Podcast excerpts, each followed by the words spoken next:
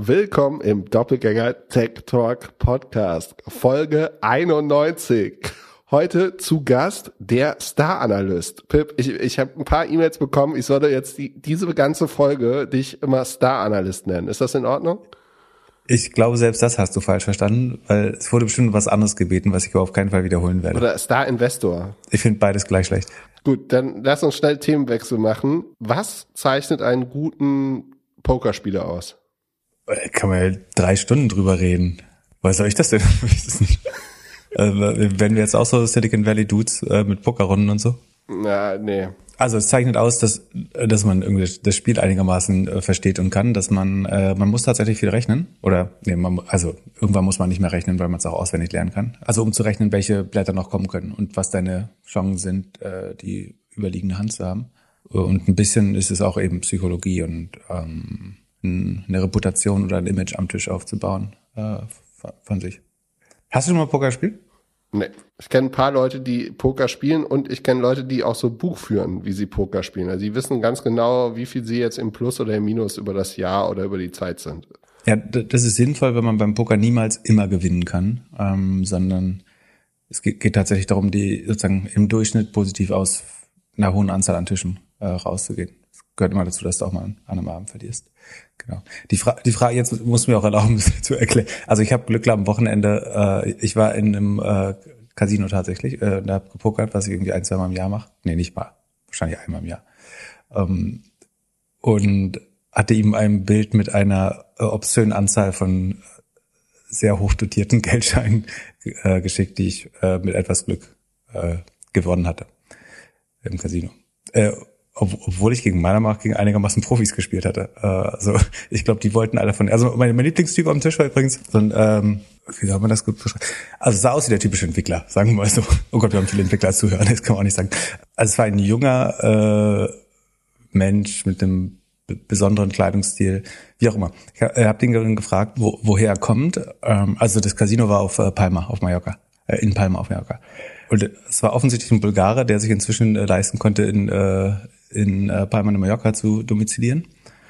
Dann hatte ich ihn gefragt, äh, womit er denn sein Geld verdient. Und dann meinte er, do you know what crypto is? das war einfach irgendeiner dieser Kryptomillionäre, äh, die gesagt haben, ich bin EU-Inländer, ich möchte jetzt auf äh, Palma leben in Zukunft und ins, jeden Tag ins Casino gehen.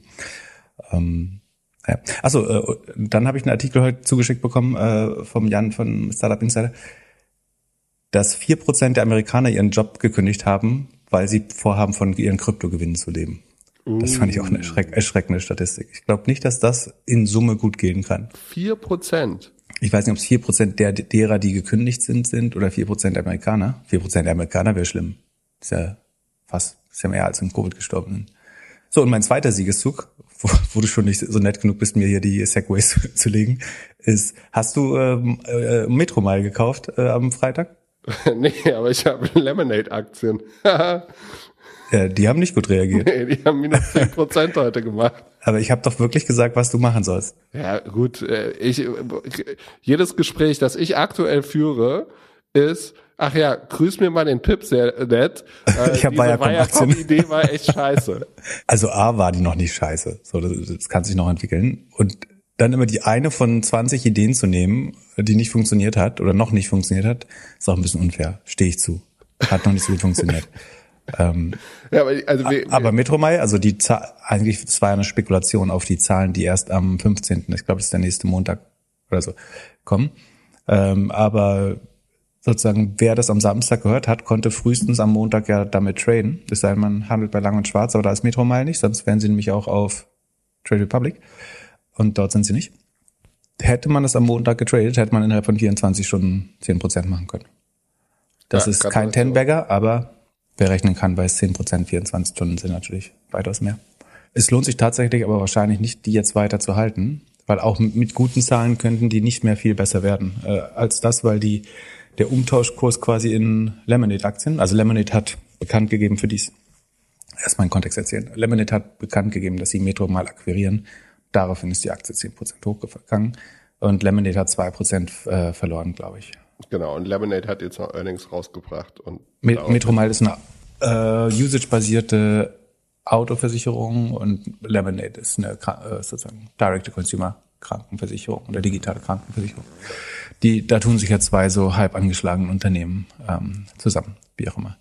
Ähm, ich habe es, wie versprochen, natürlich nur mit weniger als ein Prozent äh, gemacht und 2000 Stück nur äh, gekauft und damit dann einen moderaten kleinen Gewinn gemacht. Ja, wir haben ja echt viel Veränderung jetzt äh, im Earnings, also mal so plus 20, 30 Prozent. Ist das jetzt das Bubble-Zeichen? Leben, müssen wir damit jetzt immer leben, dass wir, wenn jetzt beispielsweise The Trade Desk irgendwie gute Zahlen abliefert, dass es dann einfach so hoch geht? Das war doch, also gefühlt war das vor einem halben Jahr noch nicht so, oder? Ja, die Volatilität ist gerade wieder relativ hoch. Also Volatilität ist Maß für die Schwankungsbreite und Schwankungsanfälligkeit. Ich finde es gar nicht so schlimm, wenn es mal 10, 20 Prozent runtergeht, ehrlich gesagt. Dass es ähm, dann 20, 30 Prozent hochgeht, das ist wieder, ja. Ich meine, da haben sich die Zahlen deutlich verbessert oder waren weit weniger schlecht als erwartet und von daher ist es vielleicht gerechtfertigt. Da reden wir äh, gleich nochmal drüber, nämlich an. Dann wurden wir gefragt, ab wann wir gemerkt haben, dass wir nicht mehr im Angestelltenverhältnis arbeiten möchten, ob es da ein Point of No Return gab und was wir so als Punkte, Erlebnisse im, in der Corporate-Welt hatten. Ich glaube, bei dir war es, als dein Herz angefangen hat zu schlagen. Erzähl mal. Ja, es also gab, gab verschiedene Anekdoten. Für mich, also ich hatte immer, bei mir war es ja so, ich habe mich erst selbstständig gemacht, habe das so fünf, sechs Jahre gemacht und habe dann über Beratung bin ich dann in die Corporate-Welt geflogen oder gefallen oder gelandet. Und ganz am Anfang war es für mich schon bemerkenswert, wie unterschiedlich man im Startup irgendwie sich so auf das Produkt und auf die Kunden konzentriert hat und im Corporate halt auf seinen Karrierepath. Personal Survival nennt man es auch. Äh, und halt dann, äh, und ich, ich erinnere mich eine Sache, da war ich noch Berater, da gab es eine Führungskraft, die äh, kurz vor Weihnachten nochmal einen Business Trip nach Amerika gemacht hat, um nochmal so ein bisschen shoppen zu gehen. Und ich habe das nicht verstanden oder nicht gerafft und meinte nur, das kann doch nicht sein. Hier, hier läuft doch noch gar nichts. Wie kann man sich jetzt da die Zeit rausnehmen für? Ja, und dann äh, später, ich glaube, die meisten Leute kündigen, weil sie weil, wegen der Wertschätzung oder fehlenden Wertschätzung so. Für mich war irgendwann so die keine Aufstiegschancen mehr. Die einzige Möglichkeit wäre gewesen, irgendwie äh, nach Süddeutschland zu ziehen und auch da äh, werden eigentlich die Karrieren vorher schon äh, definiert, wenn man dort im Trainee-Programm oder wo auch immer ist. So, ich bin halt von der Seite reingekommen, bin da relativ gut gefahren und irgendwann war da die Luft weg. So. Okay. Das ist aus einem Corporate die Erfahrung oder? Ja. ja also genau. Ähm, ich kann es tatsächlich gar nicht sagen, weil ich nie für ein Corporate äh, gearbeitet habe, ehrlich gesagt. Also ich habe ja sechs Jahre bei Dialo gearbeitet. Da ist das Unternehmen sozusagen sehr hoch skaliert. Also ich glaube, als ich angefangen habe, waren vielleicht 50 Leute. Äh, und als ich gegangen bin, vielleicht 600, 700, wenn ich mich nicht irre. Weiß ich gar nicht. Ähm, aber das ist nie wirklich corporate, corporate geworden. Ähm, also die typischen Sachen, dass da viel Ego, Personal Survival, äh, Politik oder so gemacht wird, gibt's glaube ich bis heute noch nicht. Ja, oder, zumindest nehme ich das nicht so wahr. Aber so, so nah bin ich jetzt, jetzt auch nicht mehr dran. Ähm, von daher kann ich gar nicht so gut darauf antworten. Ähm, du, bei dir war es doch ganz klar, als Google die Flight Search äh, introduced hat. Nee, das, das haben tatsächlich, äh, ich glaube, das hängt hier noch am, am Kühlschrank sogar irgendwo. Ähm, mein Team hat mir als Abschiedskarte so eine, eine Karte selbst äh, designt, die mehr oder weniger symbolisiert, dass ich vor Google Panda äh, fliehe und das sinkende Boot verlasse. Ähm, das stimmt natürlich nicht. Nee, das hatte äh, eigentlich, äh, ich glaube, persönliche Gründe sogar. Also ich also es war schon auch so, dass ich da irgendwie jetzt nicht mehr weit weitergekommen wäre äh, bei Diallo, sozusagen an, an einem Dach angekommen. Ich glaube, die Frage war ja, wann merkt man das eigentlich oder woran merkt man das? Wir können es ja mal theoretisch an, äh, unsere Karrieren sind jetzt ja auch gar nicht so spannend und äh, beispielhaft. Ich glaube, man sollte sein, sein Umfeld immer dann wechseln, wenn man das Gefühl hat, dass man äh, nichts mehr lernt und dass man seine Vorgesetzten und Mitarbeiter nicht besonders bewundert. Ähm, es muss nicht der Vorgesetzte, der oder die Vorgesetzte sein, es kann auch das Team sein, in dem man viel lernt oder so. Ich glaube, sobald man das Gefühl hat, dass man in irgendeiner Art von Stillstand sich befindet, dann würde ich das sofort zum Anlass nehmen, ähm, bald möglichst nach neuen Jobs zu suchen. Ähm, ich habe das persönlich fast nie, also ich habe immer was gelernt. Irgendwann, trotzdem ging es mir manchmal nicht schnell genug oder so. Deswegen habe ich oft viele Sachen gleichzeitig gemacht. Also ich hatte mal irgendwelche ähm, Sachen nebenbei oder habe auch als bei Rocket oder für Rocket gearbeitet, habe ähm, immer noch äh, andere Sachen für andere Firmen gemacht äh, oder für eigene Firmen. Von daher, ähm, ich würde es immer dran. Und das ist meiner Meinung nach auch der Hauptgrund, warum Menschen kündigen. Also dass sie äh, den keinen Respekt vor ihren Vorgesetzten, äh, männlich oder weiblich, äh, haben oder das Gefühl haben, nicht lernen, nicht voranzukommen. Und ich glaube, das ist letztlich auch der, der beste Grund. Der zweite Grund ist, glaube ich, warum viele den Job ändern, ist tatsächlich, zumindest so in den, in den Großstädten, weil sie nach was mit mehr Purpose äh, suchen, oder das höre ich zumindest viel. Hm, wann man den Absprung schafft. Die Frage ist, wo, ich muss nochmal die Frage durchlesen, wohin der Absprung denn führen soll. Steht nur Abkehr, nicht wohin. Ja, ich meine, es gibt auch, ist jetzt nicht so, dass Corporate total unmöglich wäre, da zu arbeiten. Es gibt bestimmt auch, es gibt ja Firmen, die es versuchen, besser hinzubekommen, aber wenn man überlegt, wie viel Zeit teilweise dort verbraucht wird, um eben nur irgendwelche ähm, Hierarchien zu navigieren oder politischen Systeme zu durchdringen. Das halte ich für alle Beteiligten eigentlich für eine Verschwendung der Zeit. Ich finde es immer wieder faszinierend, wie stark Economies of Scale sind. Also wie viel Effizienzgewinne mit, mit der schieren Größe von Unternehmen kommen, dass sie so krasse interne Ineffizienzen, Ineffizienzen überwinden können. Also dass du das Gefühl hast, dass Einzelne gar nicht arbeiten oder andere sehr ineffizient. Viele sicherlich auch mehr leisten. Aber das alles funktioniert eben, funktioniert eben so, nur so, weil Firmen ab einer gewissen Größe ähm, so einen hohen Operating Leverage haben, dass das sehr hohe Ineffizienzen äh, kaschieren kann oder überkompensieren kann sogar. Ja, und aber ich, ich wie gesagt, nichts gegen Corporate Karriere, wem das äh, Spaß macht oder wer das Gefühl hat, da voranzukommen. Ich meine, es gibt ja auch da Karriereleitern und äh, ähm, vielleicht wird sich das auch nochmal ganz, ganz stark ändern, wie solche Unternehmen äh, sich intern organisieren. Ja, ich würde auf jeden Fall nicht zu schnell handeln. Also ich glaube, du, du hast halt in den, ich hatte immer viel zu wenig äh, ja, Ruhe. Mir war alles immer viel zu langsam und ich wollte immer viel mehr machen. Aber ich glaube, du kannst auch äh, mit ein bisschen Ruhe eine super Corporate-Karriere machen. Ich nur, da, also, also auf, aus meiner Sicht ist es wichtig, halt wirklich früh auch dabei zu sein. So, also von der Seite reinzukommen, ist, glaube ich, in einem Corporate schwieriger, außer du kommst von einer großen Beratung. Und äh, es gibt ja die, also für junge Leute gibt es ja die verschiedenen Trainee-Programme und die zu besuchen und dann dort Karriere zu machen, dort im Unternehmen zu netzwerken und zu arbeiten, ist, glaube ich, auf jeden Fall sinnvoll. Hm.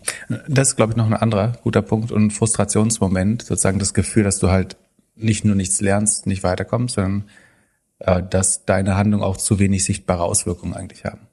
Das hat zum Beispiel bei Idealo, ich hätte wahrscheinlich noch drei Jahre bei Idealo äh, gearbeitet, ehrlich gesagt, hätte es nicht irgendwelche äh, privaten Gründe gegeben, ähm, weil äh, das Positive war, dass das nicht corporate geworden ist, dass ich mir jeden Tag neue Arbeit suchen konnte äh, oder irgendwo, was ich, was immer ich dachte, oder das, heute ist es natürlich nicht mehr so, aber damals war es eben ein skalierendes Startup und gefühlt konnte ich mich den Themen widmen, die ich gerade spannend fand oder wo ich den größten Hebel sah. Und solange das so ist. Und da, da sieht man natürlich auch, also man kann sich auch, konnte sich auch selber die Tools schaffen, um das dann transparent zu machen, also das Monitoring oder BI aufbauen, um den Fortschritt sichtbar zu machen. Das finde ich äh, immer gut, wenn man so viel mit so viel Selbstverantwortung ausgestattet wird. Äh, natürlich. Also auch als Tipp für Arbeitgeber. Wenn man die besten Leute motivieren muss, ähm, sollte, will, dann würde ich immer so viel Freiheit, schaffen äh, wie möglich. Eigentlich. Und dann wurden wir gefragt, wann wohl der beste Zeitpunkt ist, sich selbstständig zu machen. Geschichte, jemand arbeitet, ist Anfang Mitte 20 und hat nebenbei ein Online-Education Business für Musikerinnen. Würde da gerne mehr Zeit machen, kann davon aktuell noch nicht 100% leben, hat aber ein bisschen Gespartes und ist jetzt am überlegen, ob er das Teilzeit, Vollzeit voll machen soll. Sind wir jetzt der offizielle Karriere-Podcast? Und ja, scheinbar. kriegen bestimmt bald äh, Stepstone-Werbung. Ähm, also noch, noch mal als Hintergrund, ich würde mir nicht von einem Arbeitslosen und einem Tagelöhner, äh, Tagelöhner äh, Berufsadvice äh, geben lassen. Aber ist das der Witz des Jahres? Wirst du den jetzt in jeder Folge? Nee, ich, so. ich weiß noch nicht, warum die Leute glauben, dass wir da besonders kompetent werden. ähm, und äh, ich, ich will auch nicht, also ich mag das gar nicht so altklug zu klingen, weil äh, ich habe ja auch nur bescheidene Führungs- und Angestelltenerfahrung. Ähm, die Frage war, wann man der richtige Zeitpunkt. Ich, der richtige Zeitpunkt, ähm, ich würde, also es gibt glaube ich zwei Möglichkeiten. Entweder man macht das noch eine Zeit lang nebenbei und versucht gezielt wirklich Geld zur Seite zu legen, um dann eben auch mal 18 Monate vielleicht am Stück das voranzutreiben und Gas zu geben, äh, dass man so eine Art äh, Runway aufbaut über die Zeit, äh, vielleicht auch schon auf paar, schon, schon lebt wie ein Gründer eine Zeit lang in der Vorbereitung. Und die Alternative ist halt, dass man parallel schon mal ein paar Gespräche mit Investoren oder Business Angels führt und schaut, ob man Venture Capital raisen kann, so dass man sich dann eben leisten kann, ähm, da mal eine längere Zeit dran zu arbeiten, auch wenn sich das nicht noch nicht von alleine trägt. Ähm, oder man macht es eben, ähm, also ich habe meine ersten Geschäfte eben irgendwie nach dem Feierabend mehr oder weniger ähm, gebaut. Das geht, das kann man, wenn man jung ist, ganz gut, glaube ich. Das wird mit dem Alter deutlich schwerer. Und also ganz ehrlich habe ich da zu der Zeit auch nicht viel gelebt. Also das, ich weiß gar nicht, ob das ein guter Weg ist, da so viel Lebenszeit auch für aufzugeben. Deswegen ist schon ganz oder gar nicht. Wenn, wenn man dran glaubt, dann müsste man aber eigentlich all in gehen, würde ich sagen. Also dann besser früher als später. Und ich meine, ein guter Test, ob andere die Idee schlau finden, ist ja, also der, der Fort, ganz egal, ob man das Venture Capital dann nimmt oder das Geld von Angel-Investoren. Man kriegt ja schon Feedback, ob, da, ob man das gründen sollte oder nicht. Also die, die eine Frage ist jetzt nach dem Timing, wann, wann merkt man, dass man seinen alten Job aufgeben sollte und nur noch Gründer sein oder Gründerin. Die andere Frage ist ja, sollte man das überhaupt? Und sich da Feedback einzuholen von anderen Leuten. Ähm, also es gibt nur zwei Möglichkeiten. Entweder, entweder merkt man schon, dass Product Market Fit da ist. Das heißt, die Nutzerzahlen wachsen schon ein bisschen von alleine oder das Produkt lässt sich einfach bewerben äh, oder irgendwie die Conversion Rate ist besonders gut. Äh, und es gibt mir das Gefühl, das ist einfach skalierbar, wenn ich nur mehr Zeit hätte. Ähm, oder ich lasse es eben, lass mir Feedback geben von anderen Personen, eben typischerweise in den Investorenklassen, um zu verstehen. Und wenn, wenn die sagen, boah, wir finden das nicht so gut oder ähm, wir reden später nochmal, und wenn das irgendwie 30 von 30 machen, dann ist es vielleicht auch ein Signal, dass es nicht so schlau ist. Und dann sollte man es vielleicht noch eine Zeit lang als Hobby probieren. Und wenn es dann sich weiter gut entwickelt, kann man das ja immer nochmal wieder wiederholen.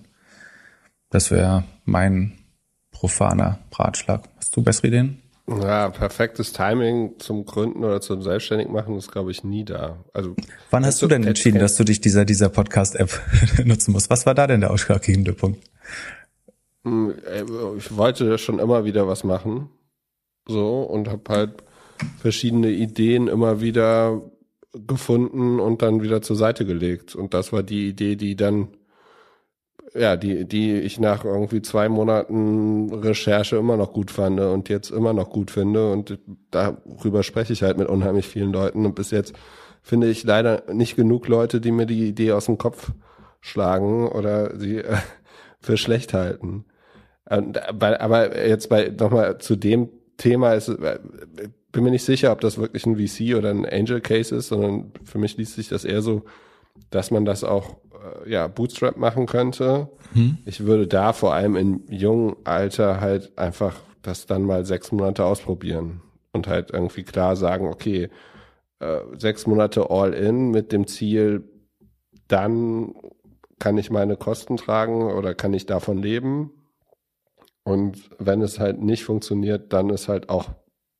Ah, ich sehe gerade, äh, ich sehe jetzt erst das Alter. In, de, in dem Alter würde ich noch eher sagen, kann man es auch ein bisschen früher starten und probieren. Also gerade, also zunehmend und immer mehr wird einem sozusagen gescheitertes Gründen sicherlich nicht übel genommen. Äh, Im Zweifel sogar das Gegenteil. Also ich glaube nicht, dass das die Jobchancen Chancen verschlechtert, ähm, wenn man sowas probiert und dann äh, nach zwei, drei Jahren doch aufgeben muss oder sich wieder einen Job suchen muss und das wieder nebenbei macht.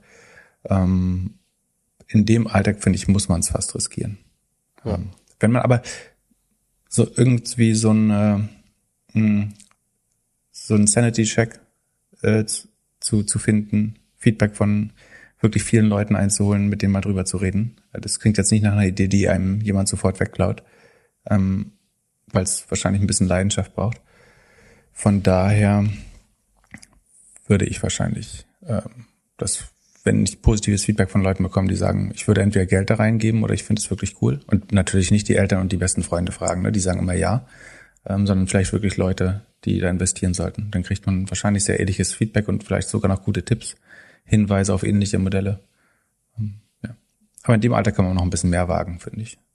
Ja, also all in. Und dann, bevor wir ins Earning abtauchen, so äh, eine Steuerfrage bis Ende des Jahres. Wir sind ja nicht nur nicht nur gute Karriereberater, äh, sondern sondern auch Steuerberater hier. Also folgendes: Jemand hat ein paar gut laufende und ein paar schlecht laufende Aktien. Das ist, solange wir nicht über Kernkraft befragt werden, ist alles gut, finde ich. ja, genau. Oder ja.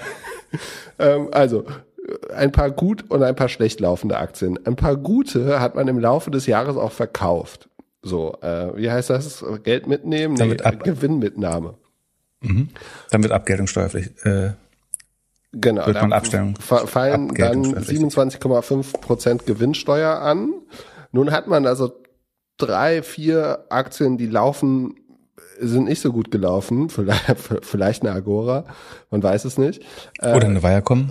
Oder eine Viacom. Und äh, jetzt ist man am überlegen, ob man die vielleicht verkaufen sollte, damit man dann die 27,5 Prozent Steuer, Gewinnsteuer spart. Und dann den Rest dann in andere gut laufende Aktien setzt. Was würdest du machen? Würdest du so agieren? Würdest du so auf ja, Gewinnsteueroptimierung machen? Also, ja, sehr gute Frage. Einerseits versuche ich fast alle Entscheidungen im Leben so steuerunabhängig wie möglich äh, zu treffen und die Steuern zu optimieren. Ähm, in dem Fall kann es aber tatsächlich rational sein, die also es ist so, dass sozusagen für deine Kapitalerträge, wenn du Aktien mit Plus verkaufst, auf das Thema kommen wir gleich nochmal, weil sich da ja ein prominenter Kollege zu eingelassen hat, dann wirst du eben, dann musst du diese ähm, Abgeltungssteuer zahlen.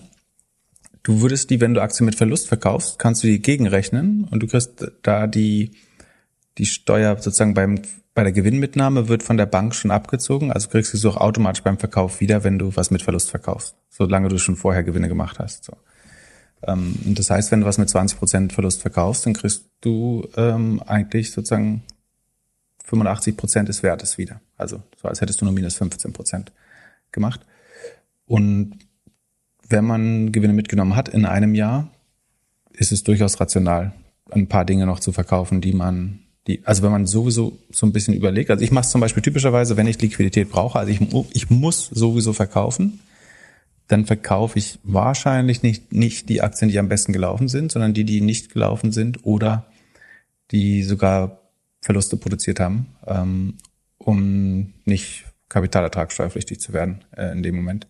Von daher, das mit einzurechnen macht schon Sinn. Ich würde aber nicht zu viel, ähm, ob ich jetzt deswegen alle mit Verlust verkaufen würde und hm, kommt so ein bisschen darauf an, was man den Aktien auch noch zutraut. Am Ende sollte man schon aufgrund der Basiswerte, also der, der relativ kleine Steuervorteil, der macht es am Ende. Also deswegen würde ich jetzt nicht eine, eine gute Aktie verkaufen. Ähm, aber, und um, um mir gleich wieder zu widersprechen, was man aber nicht tun sollte, ist zu sagen, die Aktie ist ja 20 Prozent runter, also so wie ich das gerade bei Viacom gerechtfertigt habe. Ähm, das sieht der Markt nur noch nicht, die kommen schon noch. Ähm, so oder so, wenn, wenn der Markt die Aktie nicht liebt, dann ist, wird es auch zunehmend unwahrscheinlicher, dass sich das noch ändert. Also dieses, die ist jetzt nochmal 20 Prozent billiger geworden, äh, deswegen ist ja das Potenzial noch höher. Das ist nicht zwangsläufig richtig. Also sozusagen dieses Momentum schlägt vieles, viele andere strategische Rationale. Und einfach sich von denen zu trennen, die nicht anspringen, ähm, ist manchmal auch ganz schlau oder die sogar verloren haben. Ähm, weil oft ist es auch, dass man vielleicht da einfach nicht auf der richtigen Seite des Marktes steht gerade. Und deswegen kann es schlau, sich von denen zu trennen. Was ich versuche mehr und mehr zu machen, ist, dass ich tatsächlich die, die, wo hohe Gewinne, also ein Cloudflare, Sekunde, äh, da bin ich jetzt irgendwie 700, was war das, 760? Das ist natürlich die beste, die ich jetzt erwähne. Alle anderen sind nicht so gut. Aber die würde ich jetzt nicht verkaufen, weil ich weiß, dass dann halt ein, mehr als ein Viertel äh, des Ertrages sofort in die Steuern gehen. Ähm, das würde ich jetzt eher versuchen zu vermeiden. Und wenn ich was verkaufen müsste, würde ich vielleicht dann doch äh, irgendwas, was noch nicht so angesprungen ist, äh, verlaufen, äh, verkaufen, verlaufen. Also das, ich will es nicht ganz ignorieren, aber am Ende nur, nur aus steuerlichen Gründen ähm, die Entscheidung treffen, hielt ich auch für, für, für unklug. Und Elon hat jetzt verkaufen müssen oder hat er Twitter gefragt, was er tun soll? Das ist die Frage. Ne? Also er hat, äh, Elon Musk, der Tesla-CEO, hat eine Twitter-Umfrage gestellt, ähm, dass er demnächst steuerpflichtig wäre und dass er zehn Prozent seiner Aktien verkaufen müsste, um das zu bezahlen. Ähm, und ob er das denn tun sollte. Und du darfst jetzt die verschiedenen Möglichkeiten, warum er das gemacht hat, eruieren. Für mich ist das so, als ob wir irgendwie am Donnerstag twittern würden, ob wir am Samstag eine neue Doppelgängerfolge rausbringen sollen. Ja, so ein bisschen. Ich meine, es ist insofern schlau. Also ich glaube, es ist schlau. Also ich halte es für infam und äh, ein bisschen schäbig, aber auch sehr schlau. Weil was sind die zwei Szenarien? Er hat vermutlich damit gerechnet, dass er stellt die Frage ja vor allen Dingen erstmal seinen 63 Millionen eigenen Followern, wovon viele Tesla-Fanboys, Fangirls äh, sind. Oder einfach Tesla-Aktionäre. Und wenn du denen drohst, ich hau jetzt 10% äh, der Aktien oder 10% seiner Aktien, aber ich glaube, das entspräche ein oder zwei Prozent totaler Verkaufsdruck. Ne? Also das, ich glaube, ein oder zwei Prozent in absoluten Zahlen äh, der Tesla-Aktien die ihren Besitzer, also diese dann als Sell-Order in den Markt gehen, oder die verkaufst du ja nicht äh, am Markt, sondern wahrscheinlich über Market Maker und äh, strategischen Investoren. Aber das würde den Kurs eventuell erstmal belasten. Und wenn du das die, deine Tesla-Aktionäre fragst, dann sagen sie natürlich, ich möchte das bitte nicht. Äh, bitte, bitte nicht. Bitte nicht. bitte nicht. bitte, bitte nicht verkaufen. Nicht den Kurs kaputt machen. So, das heißt, er hat wahrscheinlich damit gerechnet, dass 75 Prozent oder mehr sagen, mach das bitte auf keinen Fall. Dann hätte er die Legitimation gehabt, also die, die pseudodemokratische Legitimation. Das Volk möchte nicht, dass ich Steuern zahle, äh, obwohl ich der reichste Mensch der Welt bin. Das musst du dir mal fragen. Das ist der reichste Mensch der Welt, der das Twitter-Volk fragt, ob er Steuern zahlen soll. Das ist die eigentliche Frage gewesen. Ähm, und ich glaube, damit hat er fest gerechnet und dann hätte er gesagt, na gut, dann borge ich mir eben äh, von, von Morgan Stanley oder Goldman Sachs wieder ähm, die, keine Ahnung, was das waren, 10 Milliarden. Das war ja irgendeine Summe, die für ihn äh, lächerlich klein ist, also die er sich äh, relativ einfach gegen seine Aktien hätte leihen können. Ähm, meinst du, der kriegt noch so einfach Geld geliehen gegen den Kurs? Also ich glaube, dass niemand dir mehr als 50 Prozent, wahrscheinlich sogar nicht mal 30, 40 Prozent auf Tesla-Aktien leiht weil das Rückschlagrisiko relativ hoch ist. Ähm, und die Frage ist, wie viel er schon genommen hat. Ähm, aber er hat ja trotzdem 100, 100 200 Millionen allein, äh, Milliarden allein in, in Tesla-Aktien. Der Rest ist wahrscheinlich SpaceX und was weiß ich. Ähm, ich glaube schon, dass er sich nochmal 10 Milliarden holen hätte können. Und das hätten die Nutzer so abgestimmt, dann wäre das Legitimation zu, gewesen zu sagen, Niemand möchte, dass ich äh, Steuern zahle. Natürlich, weil sie Angst haben, dass ihr Tesla-Kurs einbricht. Ähm, und äh, deswegen leihe ich mir jetzt weiter Geld und werde weiterhin nicht steuerpflichtig. Ähm, Auf der anderen Seite hat er doch irgendwelche äh, Optionen oder er hat doch irgendwelche Aktien günstig bekommen und muss sowieso Steuern zahlen. Also er genau, dafür brauchte er das Geld. Das, das, äh, da gab es einen Artikel, dass er wird irgendwie äh, relativ signifikant steuerpflichtig. Ich glaube 10, 15 Milliarden oder so waren das, oder? Ähm, genau. Und ähm, wie gesagt, aber das hat, kann er halt theoretisch mit geliehenem Geld bezahlen und dann äh, den, den Gegenwert sowieso einstreichen. Ähm, ja, ich glaube, es war gestaged und er war klar, dass er das zahlen muss oder dass er die verkaufen möchte und ja. Aber das ist doch, das ist doch fast so einfach. Und das ist die andere Variante, dass er wollte sowieso, also ich behaupte, es ist mindestens ein Rational, dass er sich vor, dass er gern mal beweisen wollten, dass die Menschen eigentlich nicht wollen, dass die superreichen Kapitalertragssteuern zahlen on, on not realized gains, also auf Aktiengewinne, die noch nicht, sich noch nicht materialisiert haben äh, auf der Cash-Seite. Und die andere Variante ist, er muss verkaufen, hat aber sozusagen aus Investor Relations Perspektive ist sehr gut kommuniziert, warum er absolut gezwungen ist, seine Aktien zu verkaufen, ohne dass jetzt jemand auf die Idee käme, dass Tesla überbewertet ist. Und dann hat er außerdem sich so ein bisschen de-risked, weil vielleicht er auch glaubt, dass Tesla überbewertet ist. Und jetzt unterwirft er sich einem Votum, also so oder so. Die Frage ist, worauf hat er, hat er gehofft? Aber so oder so hat er vielleicht genau das Outcome haben wollen. Ähm, entweder kann er sanktionsfrei verkaufen, ohne dass seine, seine Follower ihn hassen. Ähm, oder er hätte sanktionsfrei nicht weiterhin die Steuern zahlen können, weil es sozusagen angeblich demokratisch legitimiert wäre durch die Twitter-Nutzer. Und die Aktie ist es ein bisschen nach unten gegangen. Genau, die Leute haben das dann antizipiert, dass es, dass der Verkaufsdruck anscheinend die Aktie, ich weiß nicht, ob es sozusagen ist, weil sie glauben, dass seine Konfidenz, seine Überzeugung in die eigene Aktie gesunken ist und das so interpretiert haben, oder weil sie Angst haben, dass es eben doch Verkaufsdruck auslöst, wenn man so eine hohe Position verkaufen würde. Ich schaue gerade die, die letzten fünf Tage minus 13 Prozent. Ja. Das ist schon was. Ja. Und weiteres Potenzial für nochmal 50 bis 70 Prozent glaube ich. Meinst du, äh, ist jetzt der Punkt? Ich würde nicht drauf wetten, falls die Frage gleich wieder kommt.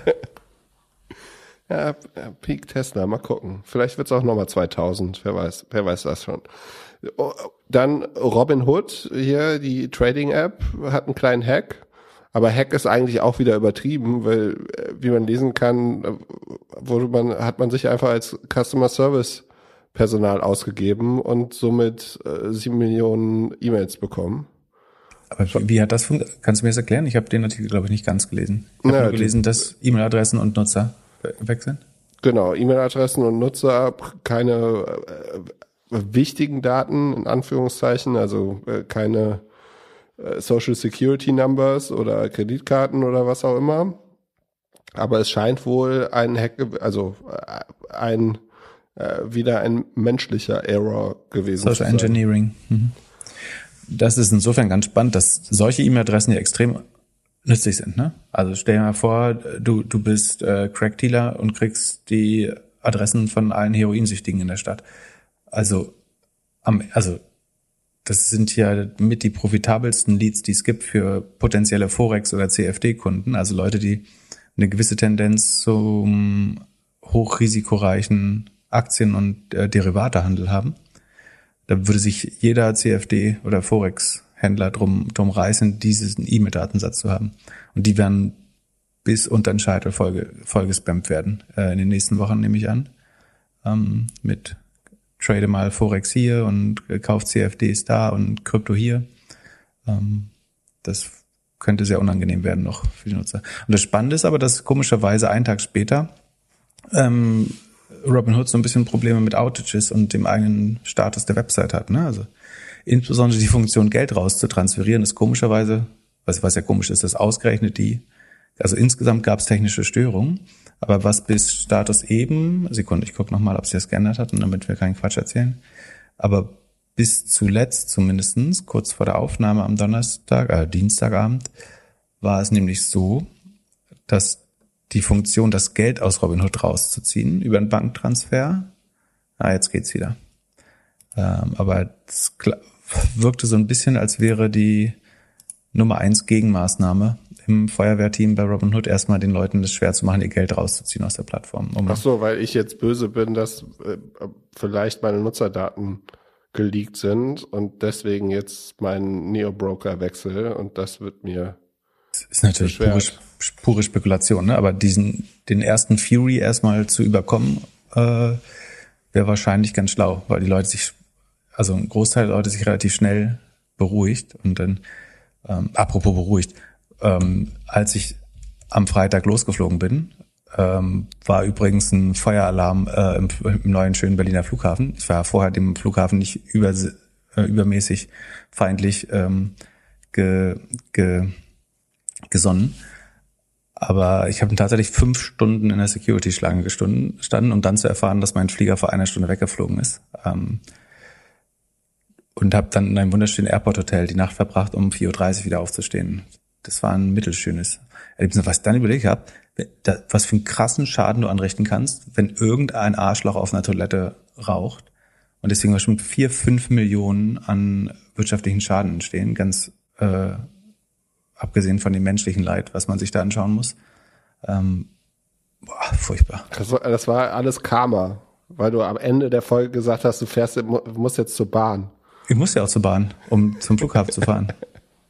Ja, bist du schon das mal war keine falsche Aussage. Bist du im Die war Hotel sicherlich irreführend, aber nicht falsch. bist du im Hotel schon mal nachts raus, rausgegangen, weil jemand äh, in der Badewanne geraucht hat? Ja, aber das höre ich öfter. Ist mir noch nicht passiert zum Glück, aber äh, das höre ich öfter. Ne. Lass uns mal äh, in die Earnings-Ecke gehen, aber vorher kurz unser Disclaimer. Hi, ich bin Flo Adomeit und wenn mich einer von euch kennt, dann vielleicht vom Ohne Aktien wird schwer Podcast, in dem ja Pip auch regelmäßig als Experte auftritt. Als Doppelgänger-Fan der ersten Stunde feiere ich vor allem die unterhaltsame Einordnung aktueller Themen. News gibt's überall, aber den Blick der Doppelgänger darauf nur hier. Die Meinung der beiden Philips gehört zweimal wöchentlich zu meinem absoluten Pflichtprogramm. Trotzdem handelt es sich hierbei nur um Meinung und keine Anlageberatung. Man sollte aufgrund des Gehörten keine Kauf- oder Verkaufsentscheidung zu Aktien oder anderen Wertpapieren treffen. Philipp und Philipp können die Risikodisposition der Hörer nicht einschätzen. Es besteht zudem immer das Risiko eines Totalverlusts. Ihr solltet euren eigenen Research machen, um selbstständig Entscheidungen zu treffen. Solltet ihr dennoch aufgrund der Informationen im Podcast handeln, dann tut ihr dies stets auf eigenes Risiko und die Doppelgänger können unmöglich für etwaige Verluste haften. Alles könnt ihr auch nochmal unter doppelgänger.io slash Disclaimer nachlesen. Ganz schön viele Earnings. Wir starten mit PayPal, The Trade Desk, Lemonade. Dann geht's in die Live-Earnings, wobei Live auch nicht ganz stimmt. Roblox Earnings sind schon raus, aber Palantir, Coinbase, DoorDash Live. Und dann noch so ein bisschen. BioNTech haben wir doch wahrscheinlich auch. About You Zahlen sind raus. Und dann noch so ein bisschen deine, deine Short-Kandidaten, Plug Power. Mhm. Wir schauen mal, was wir schaffen, wie weit wir kommen. Was ist alles im Sheet? Ist PayPal im Sheet? Nee, sollten wir das machen? Dann vielleicht mache ich es beim nächsten Mal. Ja, aber also, also es gibt ein machen so Sheet, nach und nach. Ja. doppelgänger.io slash sheet, S-H-E-E-T. Dort tippt Pip immer ganz fein säuberlich die ein oder andere Firma ein oder kopiert sie und ähm, er, ja, erklärt uns daran die Zahlen. Wie war es bei PayPal? Ich habe von einer Kooperation mit Amazon gehört. Da kannst du uns gleich mal erzählen, ob du schlau findest. Ähm, ja, fang doch mal an damit. Also PayPal hat announced, also PayPal gehört, ist ja ein Spin-off aus dem eBay-Konzern, das inzwischen viel, viel, viel mehr wert ist als eBay. Sekunde, PayPal ist, glaube ich, so 250, 230 Millionen, Milliarden wert. Ähm, eBay Market Cap ist, glaube ich, unter 146 sogar nur. Also PayPal ist vier, fünfmal so viel wert wie eBay, was mal die Mutter von PayPal war. Und da gab es aber eine langfristige, ähm, wahrscheinlich auf zehn Jahre oder so, dass man äh, dass PayPal integriert bleibt als Hauptzahlungsmittel ähm, bei eBay. Oder nicht als Haupt, als einziges Zahlungsmittel. Das verjährt sich jetzt oder was auch immer der Grund ist, warum es aufgelöst wird. Und damit hat PayPal sofort sich bei Amazon reingemogelt. Was ich übrigens Wollten über, die nicht einfach nur die Affirm-Story haben und den 10% Pop? das kann sein, wenn dann hat es nicht funktioniert. Wobei es, äh, das hat funktioniert. Also nach, den, nach, der, nach dem Announcement ist die Aktie sofort 5% hoch after hours. Später dann aber insgesamt wieder 12% im Minus. Also die Amazon-Story mochte der Markt komischerweise. Wobei, ganz ehrlich, fast jedes Announcement, was irgendwann, irgendwie bisher hieß, wir machen was mit Amazon, fand ich nicht sehr überzeugend, ehrlich gesagt. Weil A, ich glaube nicht, dass es viel zu holen gibt bei einem Deal mit Amazon, ob das Firma ist oder PayPal. Und B, glaube ich, dass Amazon strategisch genug handelt, ähm, dass sie da niemals der dumme Part in dem Deal sind. Und dass sie eher, also bei Affirm glaube ich ja, dass sie Affirm eigentlich die Kunden klauen wollen, um dann sie daran zu gewöhnen, dass man bei Amazon Buy Now Pay Later machen kann. Ähm, und bei Venmo könnte es eigentlich, äh, also Venmo ist die, die Cash-App oder die Bezahl-App von, äh, oder die Wallet-App von, von PayPal. Und ich glaube, da könnte es eventuell nicht viel anders sein. Und was ich mich auch gefragt habe, ist, hat PayPal nur gedroht, Pinterest zu übernehmen und ins Shopping zu gehen, um in die, äh, sich bei Amazon rein zu, rein zu äh, mobben? Weil, die, komm mal, überleg mal, die, sie announcen, mit Pinterest zu arbeiten, haben es aber relativ schnell wieder abgeblasen. Und was wäre, wenn inzwischen, in der Zwischenzeit gesagt, Amazon gesagt hat, dann dürft ihr doch bei uns äh, Payment machen, lieber? Ja, und jetzt kauft Amazon noch Pinterest. Würde das sinnvoll erscheinen? Ja, könnte sein. Aber ich kann mir gut vor, also ich meine, warum ist Pinterest auf, äh, warum ist PayPal auf einmal nicht mehr an Pinterest interessiert? Also entweder hat Amazon gesagt, ihr dürft nicht in Pinterest investieren, oder PayPal hat nur Pin mit Pinterest gedroht, um bei Amazon Zahlungsmittel zu werden. Ähm, PayPal bekommt nämlich sehr wahrscheinlich ein Wachstumsproblem, äh, weil sie sagen offline nicht genug Markt haben und online würde jetzt nach dem E-Commerce-Boom stagnieren. Also sozusagen jetzt an das Wachstum der nächsten zwei Quartale zu denken an PayPal-Stelle ist gar nicht doof. Das heißt, selbst wenn die Marge nicht super ist, allein wegen des Wachstums bei Amazon integriert zu werden, ist vielleicht schlau. Nutzt du die Amazon-Kreditkarte? Tatsächlich ja. Weil ich, ich verstehe halt drei, drei Prozent Cashback ist relativ unschlagbar, genau. glaube ich. Und also ich verstehe halt nicht, wieso man die als Kunde nicht benutzen sollte. Also was ist doch der, was ist der Mehrwert? Also wo ist irgendwo ein Mehrwert, mit einem anderen Zahlungsmittel zu zahlen? Oder, äh, oder generell ein anderes Zahlungsmittel zu nutzen, außer das, was Amazon anbietet? Ja, verstehe ich ehrlich gesagt auch nicht. Ich glaube ehrlich gesagt, dass Amazon allen das Gefühl gibt, sie können Zugriff auf die Amazon-Nutzerbasis haben und dafür auch noch Geld bekommen, was ja schon stupide ist an sich. Und tatsächlich aber den, jeden integriert, deren, dessen oder deren Kunden sie haben wollen oder deren Shopping Habits sie auf ihre Plattform äh, ziehen wollen. Und das, die andere, das andere Announcement war, dass Venmo äh, ab nächsten Jahr, glaube ich, mit Crypto äh, Trading oder nicht Trading, aber die Möglichkeit, Krypto zu kaufen, anfängt. Das wiederum erscheint logisch, weil irgendwann jemand sich bestimmt mal auf, bei PayPal angeschaut hat, nee, PayPal äh, angeschaut hat, wo eigentlich das ganze Geld hingeht, das Volumen. Und rausgefunden hat, dass ganz viele Leute PayPal nutzen, um ihre Kryptokonten so schnell wie möglich aufzulösen, weil viele Kreditkartenanbieter die Kryptobörsen nicht akzeptieren als ähm, Use of Funds oder als, sagt man, als Ausgabemöglichkeit. Und deswegen war PayPal eine Zeit lang ein guter Umweg, um Krypto, also bei Coinbase zum Beispiel einzuzahlen.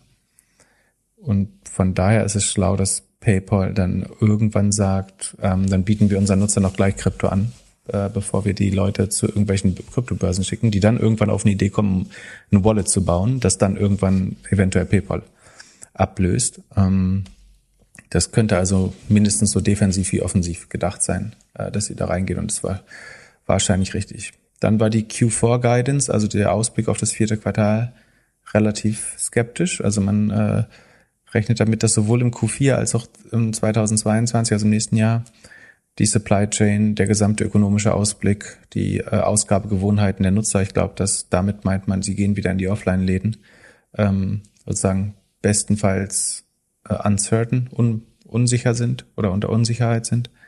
Und äh, deswegen hat man eine relativ schwache Guidance rausgegeben und das hat den Kurs dann letztlich 12, 12 Prozent runtergezogen wieder.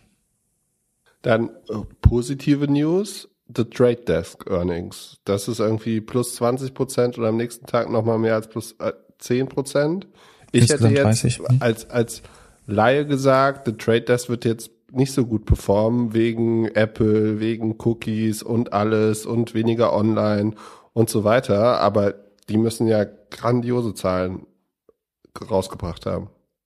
Hätte man nicht mit gerechnet, in der Tat. Also man hätte die wahrscheinlich, oder ich glaube, ähm, kann man gut zugeben, wahrscheinlich habe zumindest ich gesagt, dass das einer der Verlierer von ähm, ATT, von App Tracking Transparency von Apple und der Cookieless World ist. Was hat jetzt dazu geführt, dass sie trotzdem gut performt haben? Also sie sind, äh, die Aktie ist 30 Prozent hoch, wie du richtig gesagt hast. Das Umsatzwachstum hat 39 Prozent betragen. Da muss man dazu sagen, im Vorquartal waren es noch 100. Ähm, beide Quartale haben sehr schwache Vergleichswerte. Also es war ein bisschen einfacher, dieses Wachstum zu erreichen äh, gegenüber dem Vorjahr, weil das besonders schwach war. Das war Vorjahr, zurückdenken ein Jahr, das war Höhepunkt Corona. Ähm, die Konsum, äh, die Werbeausgaben für Konsumgüter wurden erstmal zurückgefahren aus Angst und deswegen waren die Vergleichsquartale relativ einfach. Und jetzt ist man aber, wie gesagt, 39 Prozent gewachsen, hat eine 41, 41 Prozent, 41-prozentige Adjusted EBITDA-Marge. Ähm, das ist schon ganz ordentlich für eine Company, die erst, ich glaube, so acht, neun Jahre alt ist, wenn ich mich nicht irre.